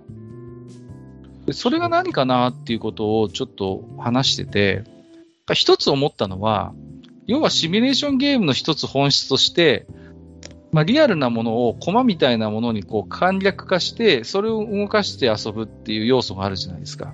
はいはいはい。で、ファミコンとかスーパーファミコンってある種そのゲームの容量的な、スペック的な制限があって、それが自然にできるんですよね。要は、こう、リアルの戦車はとてもじゃないけど盤面に出せないから、特徴をうまく捉えたコマとしてゲームに登場させるとかね。あるいはシムシティにしたって、あの、本当の都市っていうのはもちろんね、こう、マス目で区切られてるわけじゃないけれども、それだと、あの、とてもじゃないけどゲームの管理が大変だから、あの、基本的にはこう、正方形というかね、一つこう、縦横のマス目状のところに都市を設定していくっていう感じになってるじゃないですか。で、最近のね、しあの、シムだとその辺も本当に自由になっちゃってますけど、だから、なんか、もともとそういうマシンのもともスペックの要求があってそういうふうにしてたんだけど、それがある意味、シミュレーションゲームのシミュレーションゲームらしさみたいなものを演出してたところもあるのかなと思うんですよ。ああ、確かにな。うん。それが例えばサターンとかプレステとかになってくると、だんだんリアルな描写もできちゃう。普通に、ゲーム上でも。で、なってくると、なんかある種のなんか、そのシミュレーションゲームとしてのなんかこう、箱庭感とかが逆に薄れてくるのかなっていう気もするんですよ。そういう要素はないかなってあるかもしれないですね。うんうん、あのやっぱね、マス目で動かしたいっていうのが、基本にあって、まあ分かりやすいっていうのもあるんですけどね。うん、だから、えっ、ー、と、まあ、プレステで思い出したのは、その三国志戦記っていうやつがあったんですけど、うん、それは完全にあのマスでやって、あの、はいはい、計略を連携させて相手をこう封殺するみたいなゲームだったんですけど、うん、それはね、すごく面白かったのと、今その話しながら思い出したんですけど、あの、リアルタイムになると面白くなるんですよ。うん、はいはいはい。あのー、ねね、シリーズで言うと、あの、決戦っていうシリーズがあるんですけど、はいはい、はい。あれのシリーズはリアルタイム、リアルタイムで敵と味方に指示を出して、うん、あの、操作量で勝つみたいな。そうね。ゲームなんで、そういうのになると面白くなるんですけど、あの、逆にその、コマのところをリアルにされたりとか、その、コマを動かすためにいちいちムービー入るとか、はいはいはいはい。うん、戦闘シーンが無駄に長いとか、うんいやそれがほら、スパロボとかだと別にシーン見てても全然かっこいいからいいんですけど、うん、あの、同じ絵を何回も見るんだったらカットしちゃうし、結局そこに容量使うんだったらもっと処理早くしてくれよっていう、うんうんうん、なることが多かったんで、だから今週はやらなくなっちゃったのかなっていうふうには思いますね。なるほどね。やっぱシミュレーションゲームってやっぱさ、こう、リアルの、その、戦略の、をこう、簡略化させた、模式化させたものでもあるわけじゃないですか。はいはい。それが多分ファミコン、スーファミぐらいの今週末期のスペックとちょうど良かったのような気もするんですよね。もう、あんまりリアルにしちゃうと、じゃあリアルでいいじゃんってことになりかねないというか、シミュレーションゲームとしてのなんか美しさみたいなものをどこか犠牲にしてるところもあるような気がして、だから、あの、マス目で組みられた非常にな、ある意味、均一性の取れた美しい盤面みたいな、そのこと自体が面白くて、その中でこう、マス、こう、駒を動かしていくっていう、なんか楽しさってやっぱりあると思うんですよね。うん、一方で、ジダラクセイさんが言うような、あの、リアルタイムストラテジーとかだと、まあその辺が自由になって、それがすごい新鮮で面白いんだけど、でも結局ね、伝説のマーバトルもそうでしたけれども、ユニット自体はある種のその、なんか模式化されたやっぱりコマみたいな、こうね、アイコンを操作するっていう、なんかその辺の絶妙なバランスがあって、あれがこう、ね、個人的には、あの、オーガバトル64は伝説のガバトル系のシステムでしたけど、テクテク歩くじゃないですか、あの。ありますね、はい。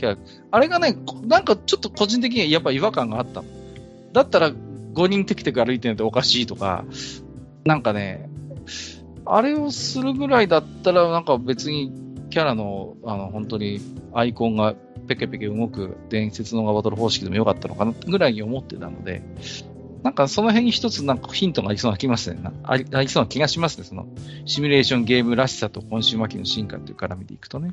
そうですね。なんか別の方向に動き始めてますよね。だからこそやっぱプリンセスメーカーとか、そのグラフィックが強い方がいいゲームのゲームとか、それこそ、あの、サカツクみたいなゲームの方がうん、そうそうそう。相性はいい。その、そう、印象に残ってるのかなと思ったんですよ。うん、だからシミュレーションゲームやってて、俺が荒野の決戦でないとは思わなかったんで、今俺自分でもびっくりしてるんですけど、なるほどね。シミュレーションとして多分捉えてなかったんだろうなっていうふうに。うんうんうん。なるほどね。まあちょっとこの辺も掘り下げてみるとね、なんか楽しい分析ができそうですけれどもね、また、えー、機会があればおいでいただいて、おしゃべりしたいと思っております。はい、ありがとうございます。さて、えっ、ー、と、次回の愚者の宮殿なんですけれども、えっ、ー、と、先にですね、次次回の、次の次の回のご案内をしたいと思います。というのは、えー、皆様から投稿をたくさんお待ちしたいという、スケベ心でございまして、次の次の回はですね、細かすぎて伝わらない俺の作法選手権、車編ということでね、またこの俺の作法選手権をやってみたいなと思ってるんですね。うん、で、まあね、あの、車を運転される方はリスナーさんでも多くいらっしゃるんですけれども、もしかしたらこれって私だけかも俺だけかも的なルール、作法あるんじゃないのかなと思うんですよ。うん、ぜひね、教えていただきたいというね、ことなんでございます。はい。えっ、ー、と、車にまつわるものであればね、えっ、ー、と、幅広く募集したいと思います。もちろん車の運転は含みますけど、例えばメンテナンスであったりとかね、うん、そういった部分も含めて、えー、私、俺はこういうやり方してるんだ、これじゃないとどうもしっくりこない、気持ち悪い、そういうね、マニアックなお話を待ちたいと思います。次の次の回でやりますので、えー、比較的、えーと、投稿期間、スパンある、あの、あるかと思いますので、ふるってご投稿いただければと思っております。よろしくお願いいたします。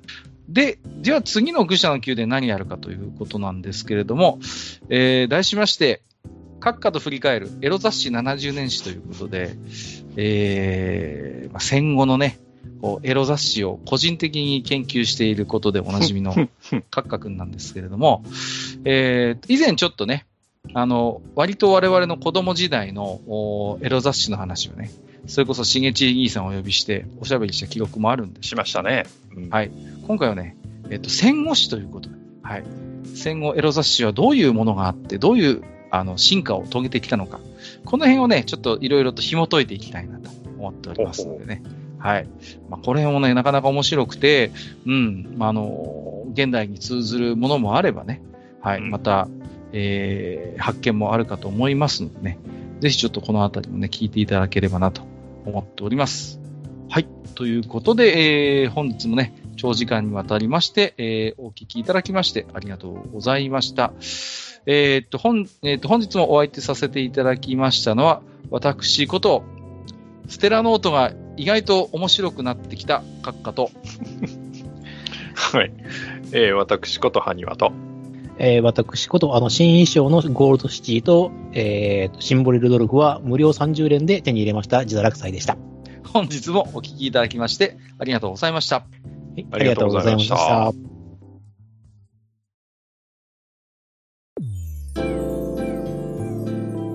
北国にひっそりと佇むバー、愚者の宮殿。当店の名物は、おっさんたちのヨタ話、ゲストの愉快なお話、そして何より、皆さんが置いていってくださる置き手紙でございます。置き手紙は、ブログの投稿フォームまたは電子メールにて受け付けております。メールアドレスは mail.foolpalace.com メールのスペルは mail フールパレスのスペルは foolpalace でございます。また、ハッシュタグ、武者の宮殿をつけてツイッターでつぶやいていただきますと、我々がそのツイートに食いつく場合がございます。ちょっとした感想でも、長文でも、形は問いません。あなたのお話をネタに、我々と酒を酌み交わしてみませんか？お便りお待ちしております。